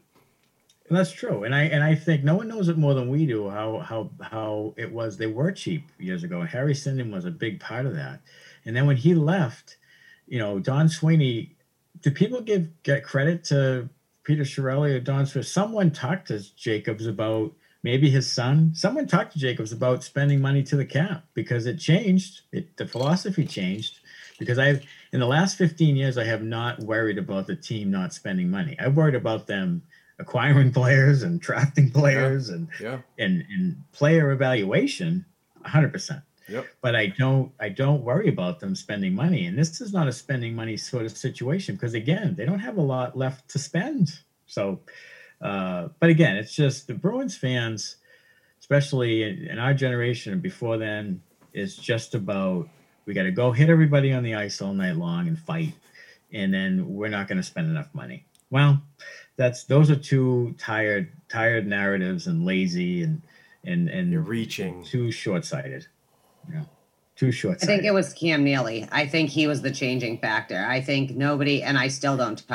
trust Chia Pet. I can't stand Chia. Chia, Chia, Chia, Chia, Chia, really Pet. Chia with the no Um, trade clauses Yeah, Yeah, no it's just- kidding. So, but I also, at the same time, he brought me Marc Savard, if even for a brief little bit of time, you know what I mean? And uh, right I brought Chara and did change. Like, no longer did it feel like my whole life, am I going to have to wait? Is 1990 what I'm going to remember? Because I'm too young to remember when they won the cup in the 70s. Like, I like, and it changed it. But you know what I think really changed it was when Cam Neely came in because Cam Neely had the clout to make the Jacobs do something that Chiarelli didn't have the club. point. He's like, hey, let's spend some money. I'll get, you know, whatever. Joe Thornton went, whatever, and all that movement in that time frame. But I think Could Neely was like, a good point dude, it's think of it time. that way but like it's time. We need to do something, or this fan base is not going to take much more. You Know what I mean? So that segues into our next uh, topic, which is: Is it time to look at cap-friendly contracts and transition into a youth movement for the Bruins? And again, this is the time where the Bruins really need to rely on some youth to make the next step, especially on defense. And is it time, with all this money coming off the cap after next year, David Krejci, both your goalies, uh, quite a bit of money coming off soon. Is it time to really dig into, you know, your, your youth and see if some of these guys can pan out and uh, go to some more cap-friendly contracts? Who are you hitting first? I go Mark first. All right.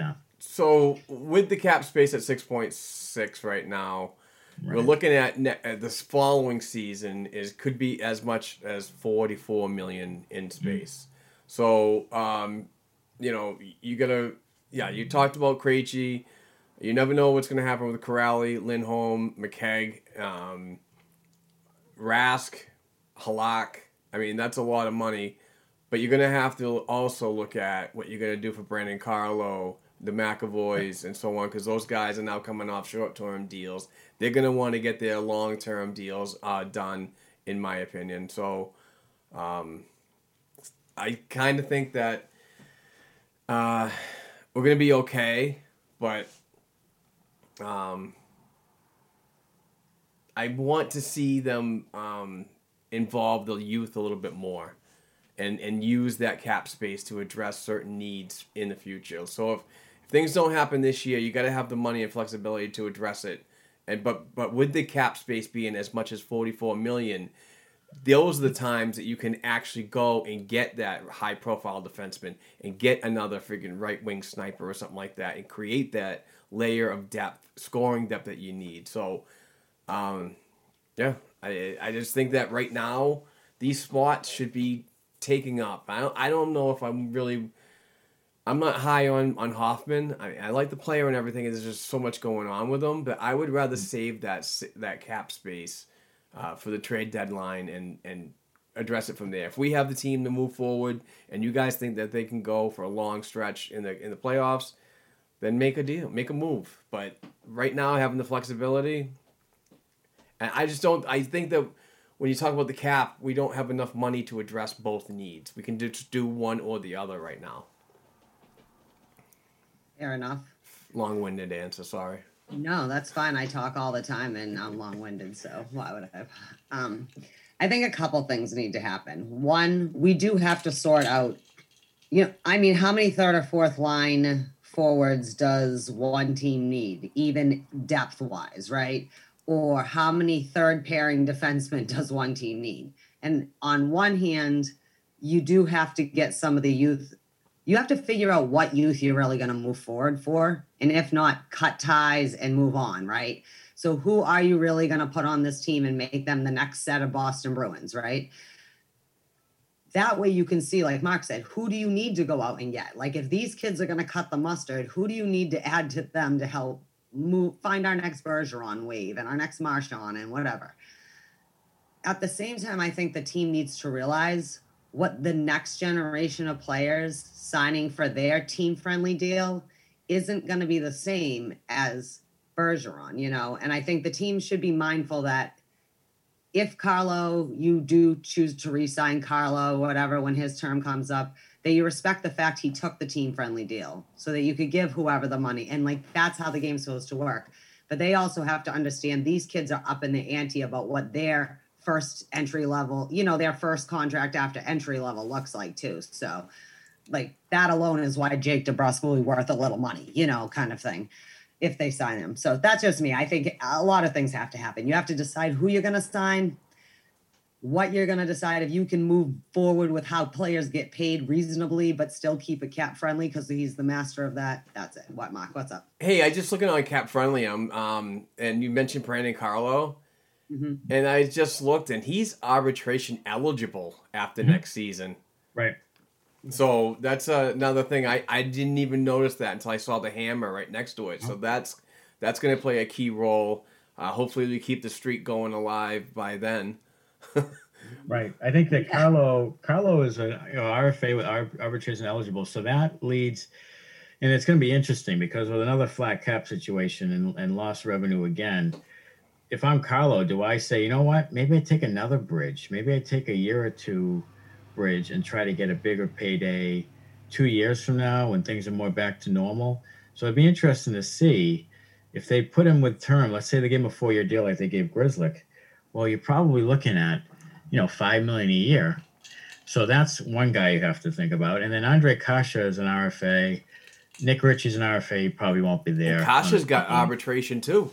He's got arbitration, Kase. So if he has a good year, that throws a wrench or a hammer well, into that situation, right? Heather, would you con- would you consider with all these arbitration talks that and, and him have uh, let's say Kase has a good year and he uh, ups his value, would you now make him uh, your first priority to put into a trade? It's hard for me to imagine. I don't want him here if he's not going to be useful, right? But I also haven't seen enough of him playing. And what I have seen with him, DeBrusk and Krejci, is that they look pretty good together. They just couldn't finish like everyone else. That's basically what I've seen. I can watch all the tape I want, but he's in an you know the opposite conference. There's a lot of factors that change the way a player plays in a system and stuff sure. like that. Sure, um, I, I don't care if he gets traded away, but I also think if he has a spectacular season or whatever, and you do decide to let David Krejci have another year or whatever, if he wants to play, and things are clicking, and you kept DeBrusk, it's stupid to let him, you know, even offer him a one year. You know, let's see what we can do. But right. I don't know. There's too many factors. I, I feel like I'm indecisive. I think, I'm not trying to, but uh, we don't know. Kasha isn't going to be. Maybe he switched from a team he wasn't, you know, best. He, maybe his head's going to feel a lot better and stuff like that. It's been a lot of space since him being on the ice, and uh I don't know. But you also have to factor that he's with David Krejci. So if he has a good year with Krejci and then Krejci's gone, yeah, you know what what happens then? I mean, is he the same type of player? And how much leverage is he going to have if he goes out and scores 25 goals? then you know, and here's another thing I don't understand about the NHL. Why teams don't offer sheets to offer to people. It's just this unwritten rule. And they don't want to stab each other in the back and offer our other teams RFAs contracts. Because I would have offered Anthony Cirelli uh, or or Mikhail Sergachev of the Lightning an offer sheet that would blow the light would really put the Lightning in a bad spot. They're way up against the cap. They have to get rid of potentially Killorn potentially Tyler Johnson, you know, guys off that roster who make pretty good money, you could really put a wrench into what they're doing by offering. It doesn't seem to ever come to, to a point could where you, offer sheets are made. Could you imagine? So, you imagine a McAvoy Sergachev pairing? Right. Oh. I mean, I would have done that, but for some reason, teams don't like to do it because I don't know if they're afraid that they'll get stabbed in the back later. And the Bruins are in an interesting situation so where sick. you know McAvoy coming up as an RFA would you know that would be a potential team you know poten- potential team out there trying to make that move on him. But I just don't understand why they don't do it. So with Kase, I'm not sure what kind of leverage he's going to have. He's not going to have an offer sheet from somebody else. So I it'll be and you have to get a goalie. So you're going to have to spend some money on a goalie when Rask and Halak are gone. So, but there's 44 million dollars there. It'll be it's going to be interesting to see just how badly Delaware North is doing after this coming season to see what what they spend uh, from what's available because I think then you'll see a real effect on what's going on. Okay, first of all, I love offer sheets, and I always when Sebastian Aho got an offer sheet a couple years ago, I was like, "Oh snap, you did it, Montreal! What you doing there?" Like, I love it because Yeah, gone. great. What I learned this offseason is that teams will stab their own players in the back. Sometimes I'm looking at Alex. I just, and I'm not talking about Krug. I'm talking about Alex Pietrangelo because this dude's like breaking news. Wait, you just paid Torey Krug six five? Okay, well I'm going to Vegas and see what's going on there. Yeah.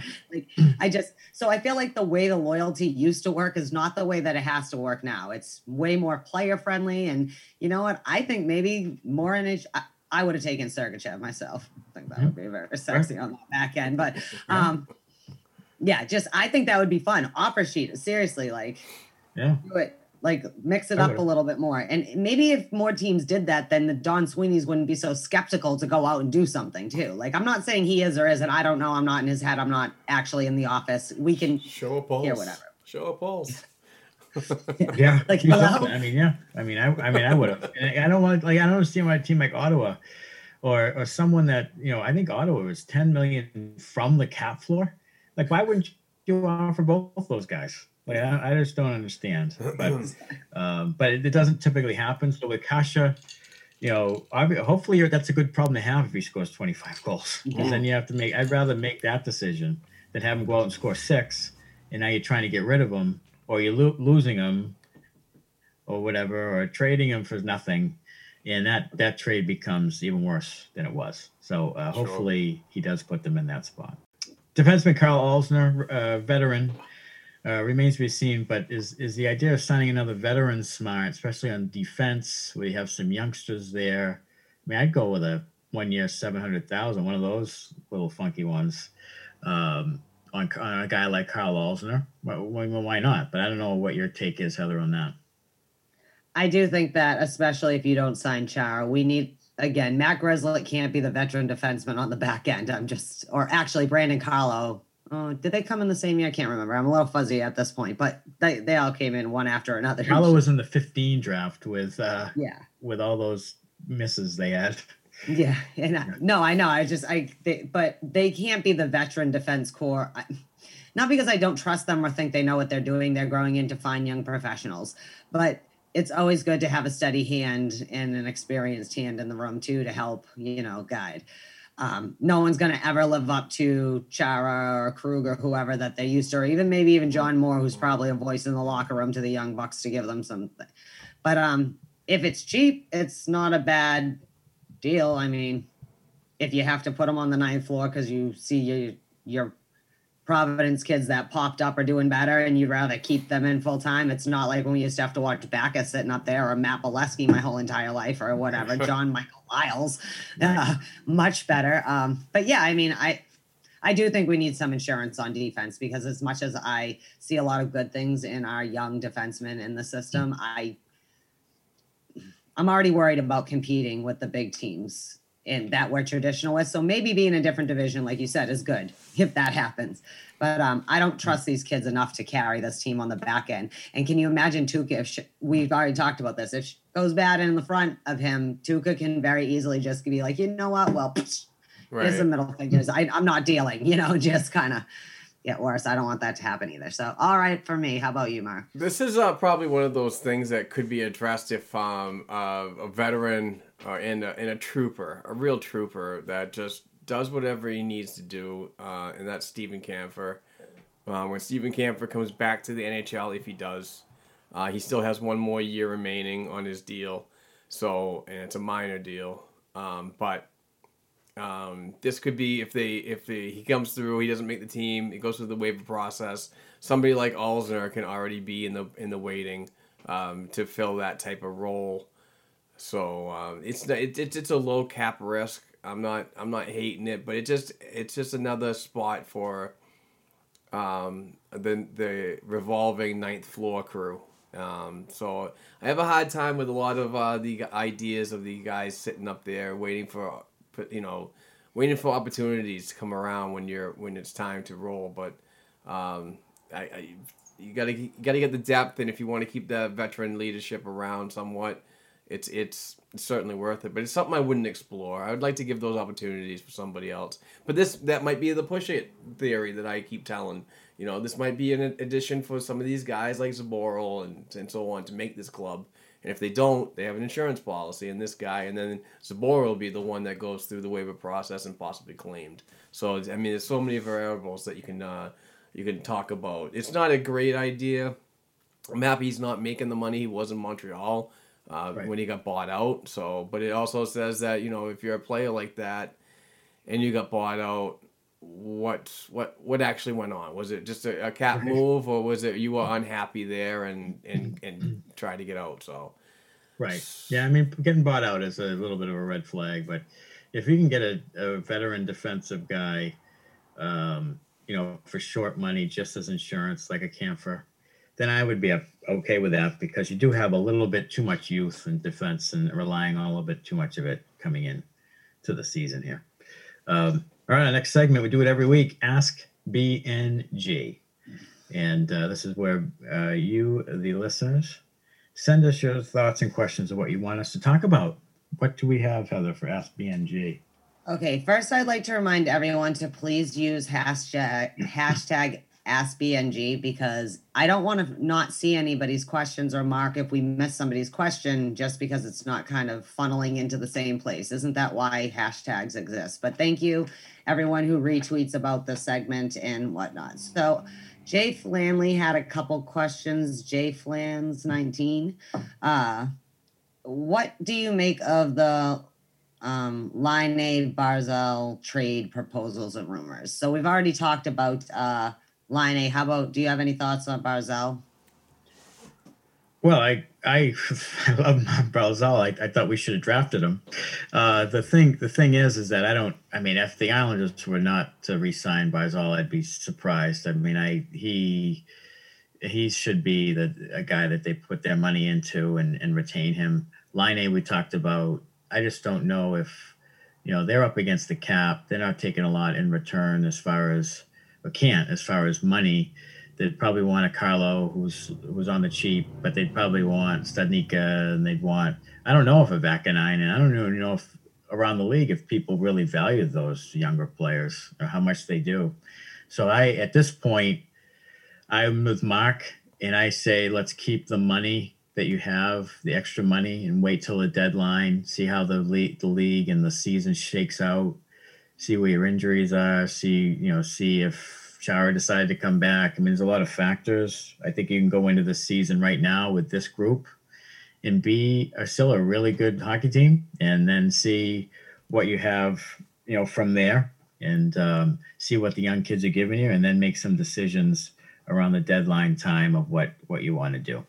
I'm not overly sure what what what the Barzal trade proposals are. I haven't really, I haven't, I haven't heard those. Um, but the Laine's name has come around as in, you know, an asset to possibly move. We talked about it earlier in the show. Um, but interesting, interesting um, topic, Jay. Jay's actually a new member at the Black and Gold uh, Productions crew, so he's coming oh. on as our uh, NCAA liaison, and he's uh, going to be starting up a podcast. So I love that. Yeah. Um, yeah. So. He also asked uh, post Matty G deal finish up the offseason. Do you pay or trade DeBrusk, keep or let go of Chara? And if you have one final signing in free agency, who do you do? So let's start, uh, both of you. Do you just quick pay or trade DeBrusk? Go. Pay. Matt? I say pay him for an affordable deal.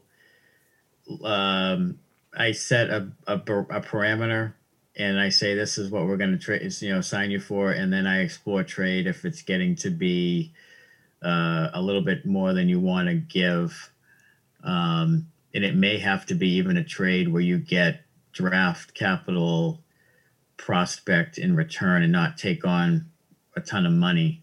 So that's a dicey sort of situation. You really have to value DeBrusk and what he brings and what he can potentially bring. So entering, you know, becoming 25 years old here soon, this is sort of his prime or what you would think would be. So you have to decide what, what, how much you want to commit to him and what he's willing to take. I set a limit and then explore trade. All right, I pay him, but I'll find points. Um, and I like the idea of draft capital because we've kind of had some iffy draft place picks and stuff. Uh, but that's also because we're high performing team, so we get at the low end of each round anyway. So, Right. um, how about Chara? Just keep the captain one more year, or no? I'm I'm for it, but I'm also on the fence on like I'd rather rather see that that roster spot go to a younger guy. But I'm just whatever the organization does, I'm on board. So I'm uh yeah, see what happens. And I go I go one year, similar to Kevan Miller deal.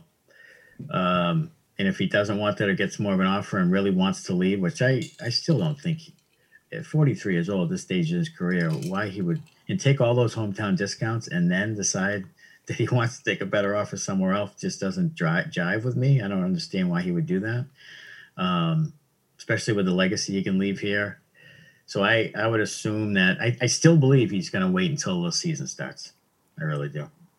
I say I get back in a DeLorean and go 88 miles per hour and go back and tell Don Sweeney to give Zdeno Chara Kevan Miller's money. But since they can't do that, Right. it does concern me. Like Mark said, it seems like maybe something's changed in the locker room a little bit. And the fact that he, like you said, he'd even be fielding offers from someone else. Uh, I guess protect your own. But if, again, my Right. ultimate scenario would be pay him, not Miller. We can't do that. So if it's not going to be for one year, and I absolutely respect Zdeno Chara, though. So how, wherever he wants to finish out his career, however, that's up to him. I think the team has told him like this. We want to do. A, we'll do a one year deal similar to what you've had. I, I don't. I think that that's probably the issue is that he they're not willing to give him any more term, and they're certainly not willing to give him any more money. So I think that they've probably said, "Here's what we're going to give you. Go see what you want to do." And then that's why Sweeney says he's we're waiting for hear hear back from him because I just don't. I think that they've said, "Here, this is what we're going to give you." And that's kind of it. I don't think there's a real negotiation with the Bruins in this regard, and I don't blame them. I, I just, you know, you can't be the same reason why I didn't like the Miller situation is the same reason why I wouldn't want the Chara situation the same way. Is you can't be sentimental because that's where you get yourself into trouble. So I, I think they offered him one year, whatever, one year, one and a half, or whatever it is, and that's it. See what else, you see what you want to do, and that's that's fine. I'm I'm on board with that. Mark, you have one last free agency signing. Is there anybody who tickles your fancy? I don't have one that I particularly need to sign. How about you? I don't either. Um, I s a lot of them have already gone that I really wanted the Bruins to jump on, but um, I, I don't. I mean, there's a lot of talk about Duclair, and, that could be a low a low option uh, for forward if if needed. Um, I'm not sure about what's available on the defense. Um, yeah, it's a tough one for me to not having the information in front of me. Yeah, I, I don't want another free agent signing just because I'd rather save that money. I don't think you're going to find anybody out there right now that's really going to improve your team all that much. So at this point, after all that's happened, I think that you go in what you have with the young guys, see what you have from them, and then save some of that money. Well, I don't even know if you have that much money because if you sign DeBrusk, you're not having money, much money at all anyway. So if you sign a free agent, that means DeBrusk is gone. So you have to weigh those options. And I would just say uh, no more free agents unless it's a Alzner veteran minimum type of guy. Okay, thanks, uh, Jay, and welcome aboard to the family and the BNG family. Okay, so Bob Ferns at Bob underscore Ferns. Uh, it's not really in a question form, but it said two trade scenarios to consider a debate. DeBrusk back in nine and in first round to Calgary for Hanifin, who I know Matt you have expressed you really love, or DeBrusk, Studnicka, Kase Moore for a cap move for Laine. Oof. I like Noah Hanifin a lot. I like the prospects of having him with McAvoy. Um, Calgary has a little over three million in cap space. So if you send DeBrusk, that they'll have to sign DeBrusk, so you have to factor in that. Again, De- DeBrusk, Vaakanainen, what was it? Stud, what was it? Studnicka? No, it was Yeah. Studnicka. Well, they, no, they had uh, DeBrus, Vaakanainen, and first round pick. First round pick. Yeah, I mean, first round pick is a late twenties pick, um, probably because of the type of team you are. And then um, I like I like Hanifin. He's on a really friendly deal with long sort of term too. He's at four point nine five, and he has a he has one he has two more years I think left than McAvoy does. I mean, I think it's his deal is really good going forward. And he's twenty three. He's a BC kid, and I, I would like him on the left side of McAvoy a lot. I don't know if Calgary does that deal, just because again, I don't know what people value DeBrusk at, and Vaakanainen was sort of disappointing last year. Hasn't really progressed all that much, and then your first round pick is late twenties. So I don't, I don't know. It really depends on. I don't know why you'd want to get rid of Hanifin if you're Calgary again, because he has a pretty good deal, and he's young. So. Uh, but I would if I were the Bruins. I'd explore it. What do you think, Mark, about uh, for Hanifin? That- Ah, I mean, yeah. I mean, I know the Bruins were after him in 2015 when they were trying to trade down. Um, I mean, I'd love to see him back in Boston. I don't know if I want to give up on Vaakanainen quite yet. I'm a prospect. I'm a prospect guy, so this is gonna be tough, and I'm not sure about DeBrusk either. I think we we've seen some untapped um, talents from him. So, but then again, you look at the second trade scenario. I'm going for the first one, if I had to choose. Right. I feel like the second one is too much. Like even if you get rid of Moore or whatever, we don't really know. It's weird with our own players. We don't like you guys. You kept saying is, "Mm, are we overvaluing them? Like, what do other people think their value is? Like, it's hard to tell because we know what their value is to us, but right, right. maybe we have so many people backing up because there's not really a lot of fish biting out there for them either. We don't know. Um, but I do feel like for Laine, it's I guess for a now situation, I don't want to again, I'd like to give Urho a little bit more time. Hanifin in the short term seems like a better trade scenario, but in the long term, I think Laine might work out better if you Yeah. can get him to stay. Yeah. Problem with the trade is that line again. The Jets have twenty seven grand left, and if they trade Laine, they can't take a lot of of in return. So if they take DeBrus, they've got to they've got to sign him. So they're only saving maybe a couple of million there. And um, you know, Studnicka, yeah, nice piece that they would like. Vaakanainen in the first, I think it was. So again, I think if they're trading Laine, they're not. Well, no, that's oh, they wanted Moore in Kase, right? That was the deal. Moore Kase, and um, Yeah. yeah, Moore was pretty much the salary dump. yeah, it was yeah, and they're not Jets aren't taking on John Moore and Ondrej Kase's salaries. I mean, that's that's five and a half million. No. So they're not taking that in return. Now, if they did more of a Hanifin type deal where they're not taking on a bunch in return, maybe did Studnicka, Vaakanainen, you know, I don't even know. Well, it would it would it would be Carlo. That would That one guy. has a little more legs for me, the Hanifin scenario. The Hanifin does, and I think Hanifin hasn't been as good as they thought. No. But again, come to Boston and play with McAvoy, and and maybe he progresses. He's only twenty three. I I would really be in on a Hanifin type deal, but the Laine thing I think is wishful thinking. I don't I don't think it's going to happen. Maybe he'll be all in to play with the other Hockey East boys. We don't Maybe. know. We're building a Hockey East mega Yeah, mission. Hockey East and uh, in Greater Boston team. Uh, um, so Neil Mosher at Neil Mosher, is that how you say it? Does anybody know? I'm sorry if I said it wrong. If it's Mosher, I, I felt like it was Mosher in my head because I liked to mosh back in the day. But anyways, he says who QB's the first power play this year, McAvoy or Grzelcyk? I'm gonna say McAvoy, and uh, and Grizz uh, will take that second second uh, line. Um, Yeah, I- yeah. I I think McAvoy isn't is, has not shown has been able to show his real ability offensively because he's played with Chara and had to sort of had that anchor with him. I think that McAvoy rushes the puck really, really well. Times he's done it, he's gained the line, he's made a play. I think he'll he'll do that more often in the in the power play. I think I think McAvoy can really make a huge jump jump offensively. I like Grzelcyk a lot. and He's a good second pair guy, uh, on a second uh, power play unit guy for sure. And I think I like the prospects of watching those two guys on the power play. But McAvoy, hundred percent. Yeah, one. I just want to touch on something. You guys remember the question we had on Ask BNG about um, the opportunities to get the puck back to McAvoy? Right. I think this is going to be uh, uh, into his wheelhouse now because now he's going to be more uh, apt for other players to look for him as the guy to give and go that type of scenario. So it's going to open up a lot more uh, shooting uh, possibilities, uh, open up more skating lanes for his uh, his his visibility to cut through. So uh, I think it's just going to be a really good thing. So. Right. And Cassidy's talked about getting the puck back to the points and things. I think McAvoy is going to have a pretty good offensive year here. It's probably not the best case scenario for the Bruins because they'll have to sign him in a couple years, but I think that he's going to really show a lot offensively. I don't think you're going to. This is this is an unpopular take because everybody's in love with Torey Krug, but I don't think you're going to see. I don't think you're going to. The way you're going to miss Torey Krug is in the depth of your defense, like having another really good defenseman on your team. I don't think you're going to see the effects of him being gone on the power play as much as people think. And they people talk about his power play acumen all the time, which is fine, fine.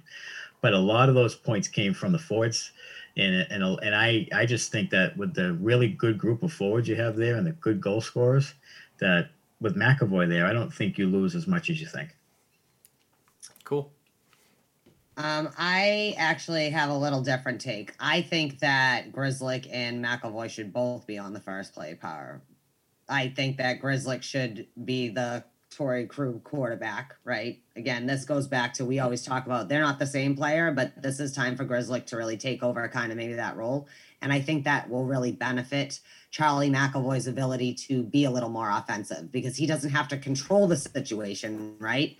But he can move the puck and he can shoot the puck and he can he can worry about just being part of the play. Uh, that's just my take. I would prefer they're both on the first And, play. and, I, and to touch on that, Heather, it's not a bad idea when you're thinking about if they make a mistake at the blue line and it gets turned over for um, you know a shorthanded chance. Now you've now you've created two really fast skaters when you would normally have a slower uh, or you know it's not in the power play, but you know you still had accurate players, but they might not be so fleet of foot like these two Right.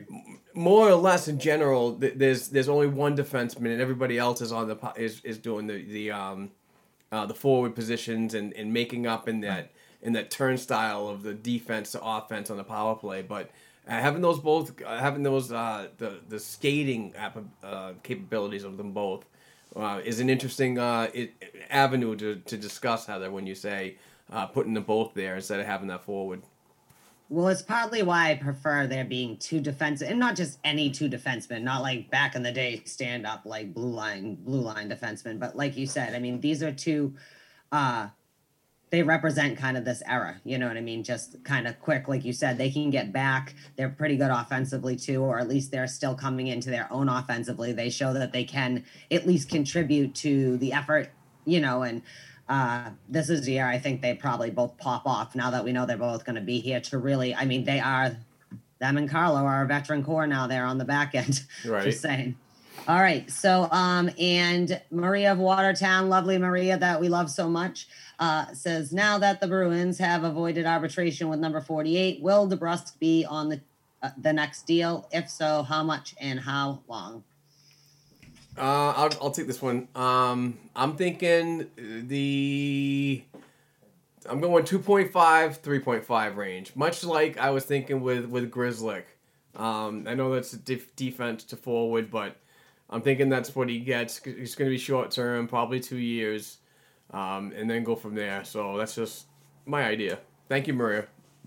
Yeah, I think I think DeBrusk. I, if I'm DeBrusk, I say, you know what, uh, I'm going to take a shorter deal and see what the landscape is financially. So I Bet I on can- yourself. Yeah, bet on yourself. And, and he's a, he's 24. I mean, he's still young and two two years. Uh, you know, maybe two at nine, two at eight, two at eight, and then because it won't be a longer term, so they'll probably go shorter on the. I don't know. I, I think maybe two. At, I go maybe I'd say you know two at eight, and see uh see where he's at, and if he again if he wants five over, you know if he wants four at twenty, then he can he can go somewhere else. I think I think three for three, and you have him a little longer. And if anything, he I don't suspect he won't still be trade bait. I mean, I I don't expect I expect him to get better, not worse. I expect him to get more consistent. But if he doesn't, if you do three for three, that's easily movable too. Do you mm. know what I mean? True Right. that. True. So that's just on that. But I do suspect he'll be a Bruin next year, if anything, for that. There's not much out there that they can do. They might, like to your point, Matt, that if you're not going to do anything to really change the team, then at this point, at least re-sign the people you have and let it go forward with the Right. tweaks you have made so far. Right. You, Uh, can't, you can't you can't take on much contract in return because you don't have. I mean, his his number doesn't count against you right now. So you're you're still at six point six. So if you trade him, you can't take on a, a major contract in return. So Okay, well, thank you everybody for your uh, Ask BNGs. And again, if I didn't see somebody's, please make sure you have hashtag Ask BNG. Um, and if I failed, tell Mark because, or tell me on Twitter, I guess. Uh, and I'm sorry. And uh, yeah, going forward, do that. So, Mark, uh, what's what are we doing next, Matt? looks like th- this week in Bruins history. Um, I didn't have I didn't have anything. I Oh, it would totally be, let's it would be in Bruins history. It would be about week three of the season. I totally forgot about this. Oh, I'm so Ooh, I dropped the there. ball. Um, yeah, I don't. I, I yeah, I dropped the ball. Uh, this And is then this uh, is so on next we have reviews. Uh, okay, we're moving on to reviews. Well, a Mama Bear uh, said, "Great Bruins podcast, great podcast with a lot of information.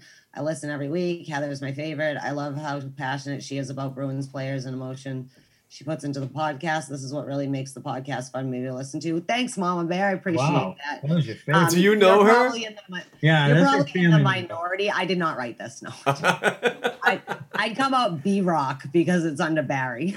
So- nice. no, but um, thank you. But I know it's probably in the minority because I am a blabbermouth. But thank you very much. And uh, Petropus uh, three thousand three hundred thirty-three. He's back. I, I remember this person leaving us a review not that long ago. But good news is we now have a three-star review. But they say I would like a little negativity. I have no problem with agreeing with certain moves, but we keep but keep repeating the same point. Why so angry? I'm not sure what this review means, but thank you for giving us three stars instead of two again. And uh, I will work on negativity, which is really one of my strong suits, and uh, being angry. I don't know if you mean they're not angry enough, we're too angry, we're not, but we'll work on it. Thank you for the feedback. Again, 200 episodes next week, people. Go rate and review for Mark. Easy. Woo! Amazing. Yes, and uh, I will take this opportunity to just remind everybody uh, and and thank the, those folks out there that that um, that contribute financially, and that's with our Patreon account. And remember, there's a ton of stuff going on that's coming up. Just donate one dollar per episode. You uh, w- will be eligible in weekly giveaways that we're going to start doing. We're gonna start doing random winners, and and, and you can get a T-shirt, hats. If we work with Fanatics, we work with a store next door. So many good items that are coming up. We just recently got a nice uh, two dollar Patreon edition, so thank you very much, sir. Appreciate that. Uh, so he'll that person is now eligible to go uh, into these into these giveaways, and we we're gonna start doing them soon. Want to get a little better idea of what's going on with the year coming up, so we'll plan accordingly. But get involved now because we're just getting we're gaining more and more and more uh, stuff as we move forward. So uh, thank the listeners, thank the the um, people that share, rate and review. Please keep it up. Um, we got 200 coming up next week, guys. I'm I'm I'm absolutely psyched about it. We're working on trying to get somebody involved. Um, so we'll let you know uh, uh, as we get closer to the next weekend. So to celebrate our 200, and I'm I'm really pumped for that. So um, thank you very much, both of you guys. You guys are really uh, uh, we have a I think a really good trio. Regardless of what folks say, I'm having fun. I enjoy sitting down with my friends and and talking Boston Bruins. So there's nothing more like it. And if people other people enjoy it, that's great. And you know we can't always just jump from the ninth floor and and and drop elbows on each other. You know it's not that kind of show. So, uh, but you know we do have some we do have some fun. So I appreciate it. So. Well, now that Heather's a favorite, I'm dropping elbows next week. Bring should- it, kid. What you don't know is I'm also the wrestling girl. Oh, oh I know, you're, you're yeah. Ric Flair's my idol. Woo! No, I'm just Oh, kidding. no, but seriously though, thank you, boys. Another great week. Fun times. Absolutely. Absolutely. All right. So anyway, we will talk to you guys next week, episode 200. Pass the show along to your friends and family. It's almost the holidays. Go to blackandgoldhockey.com and please use the, the the Fanatics banner for your shopping needs this this holiday season. We would certainly appreciate it. We get a commission which helps pay for all of this and, and our writers and everything else. So just check it out. Navigate yourself there. Help, help, help, help some people out. So anyway, I will talk to you later. This is Mark Allred speaking for Heather Ingerson and Matt Barry. Peace out.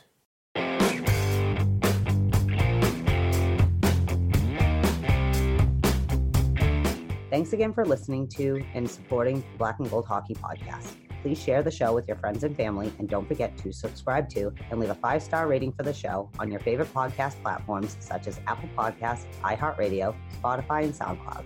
Between shows, help us keep the Bruins talk going by visiting our website, blackandgoldhockey.com, by sending an email to blackandgoldhockeyblog at gmail.com, and by following the show on Twitter at blackandgoldpod.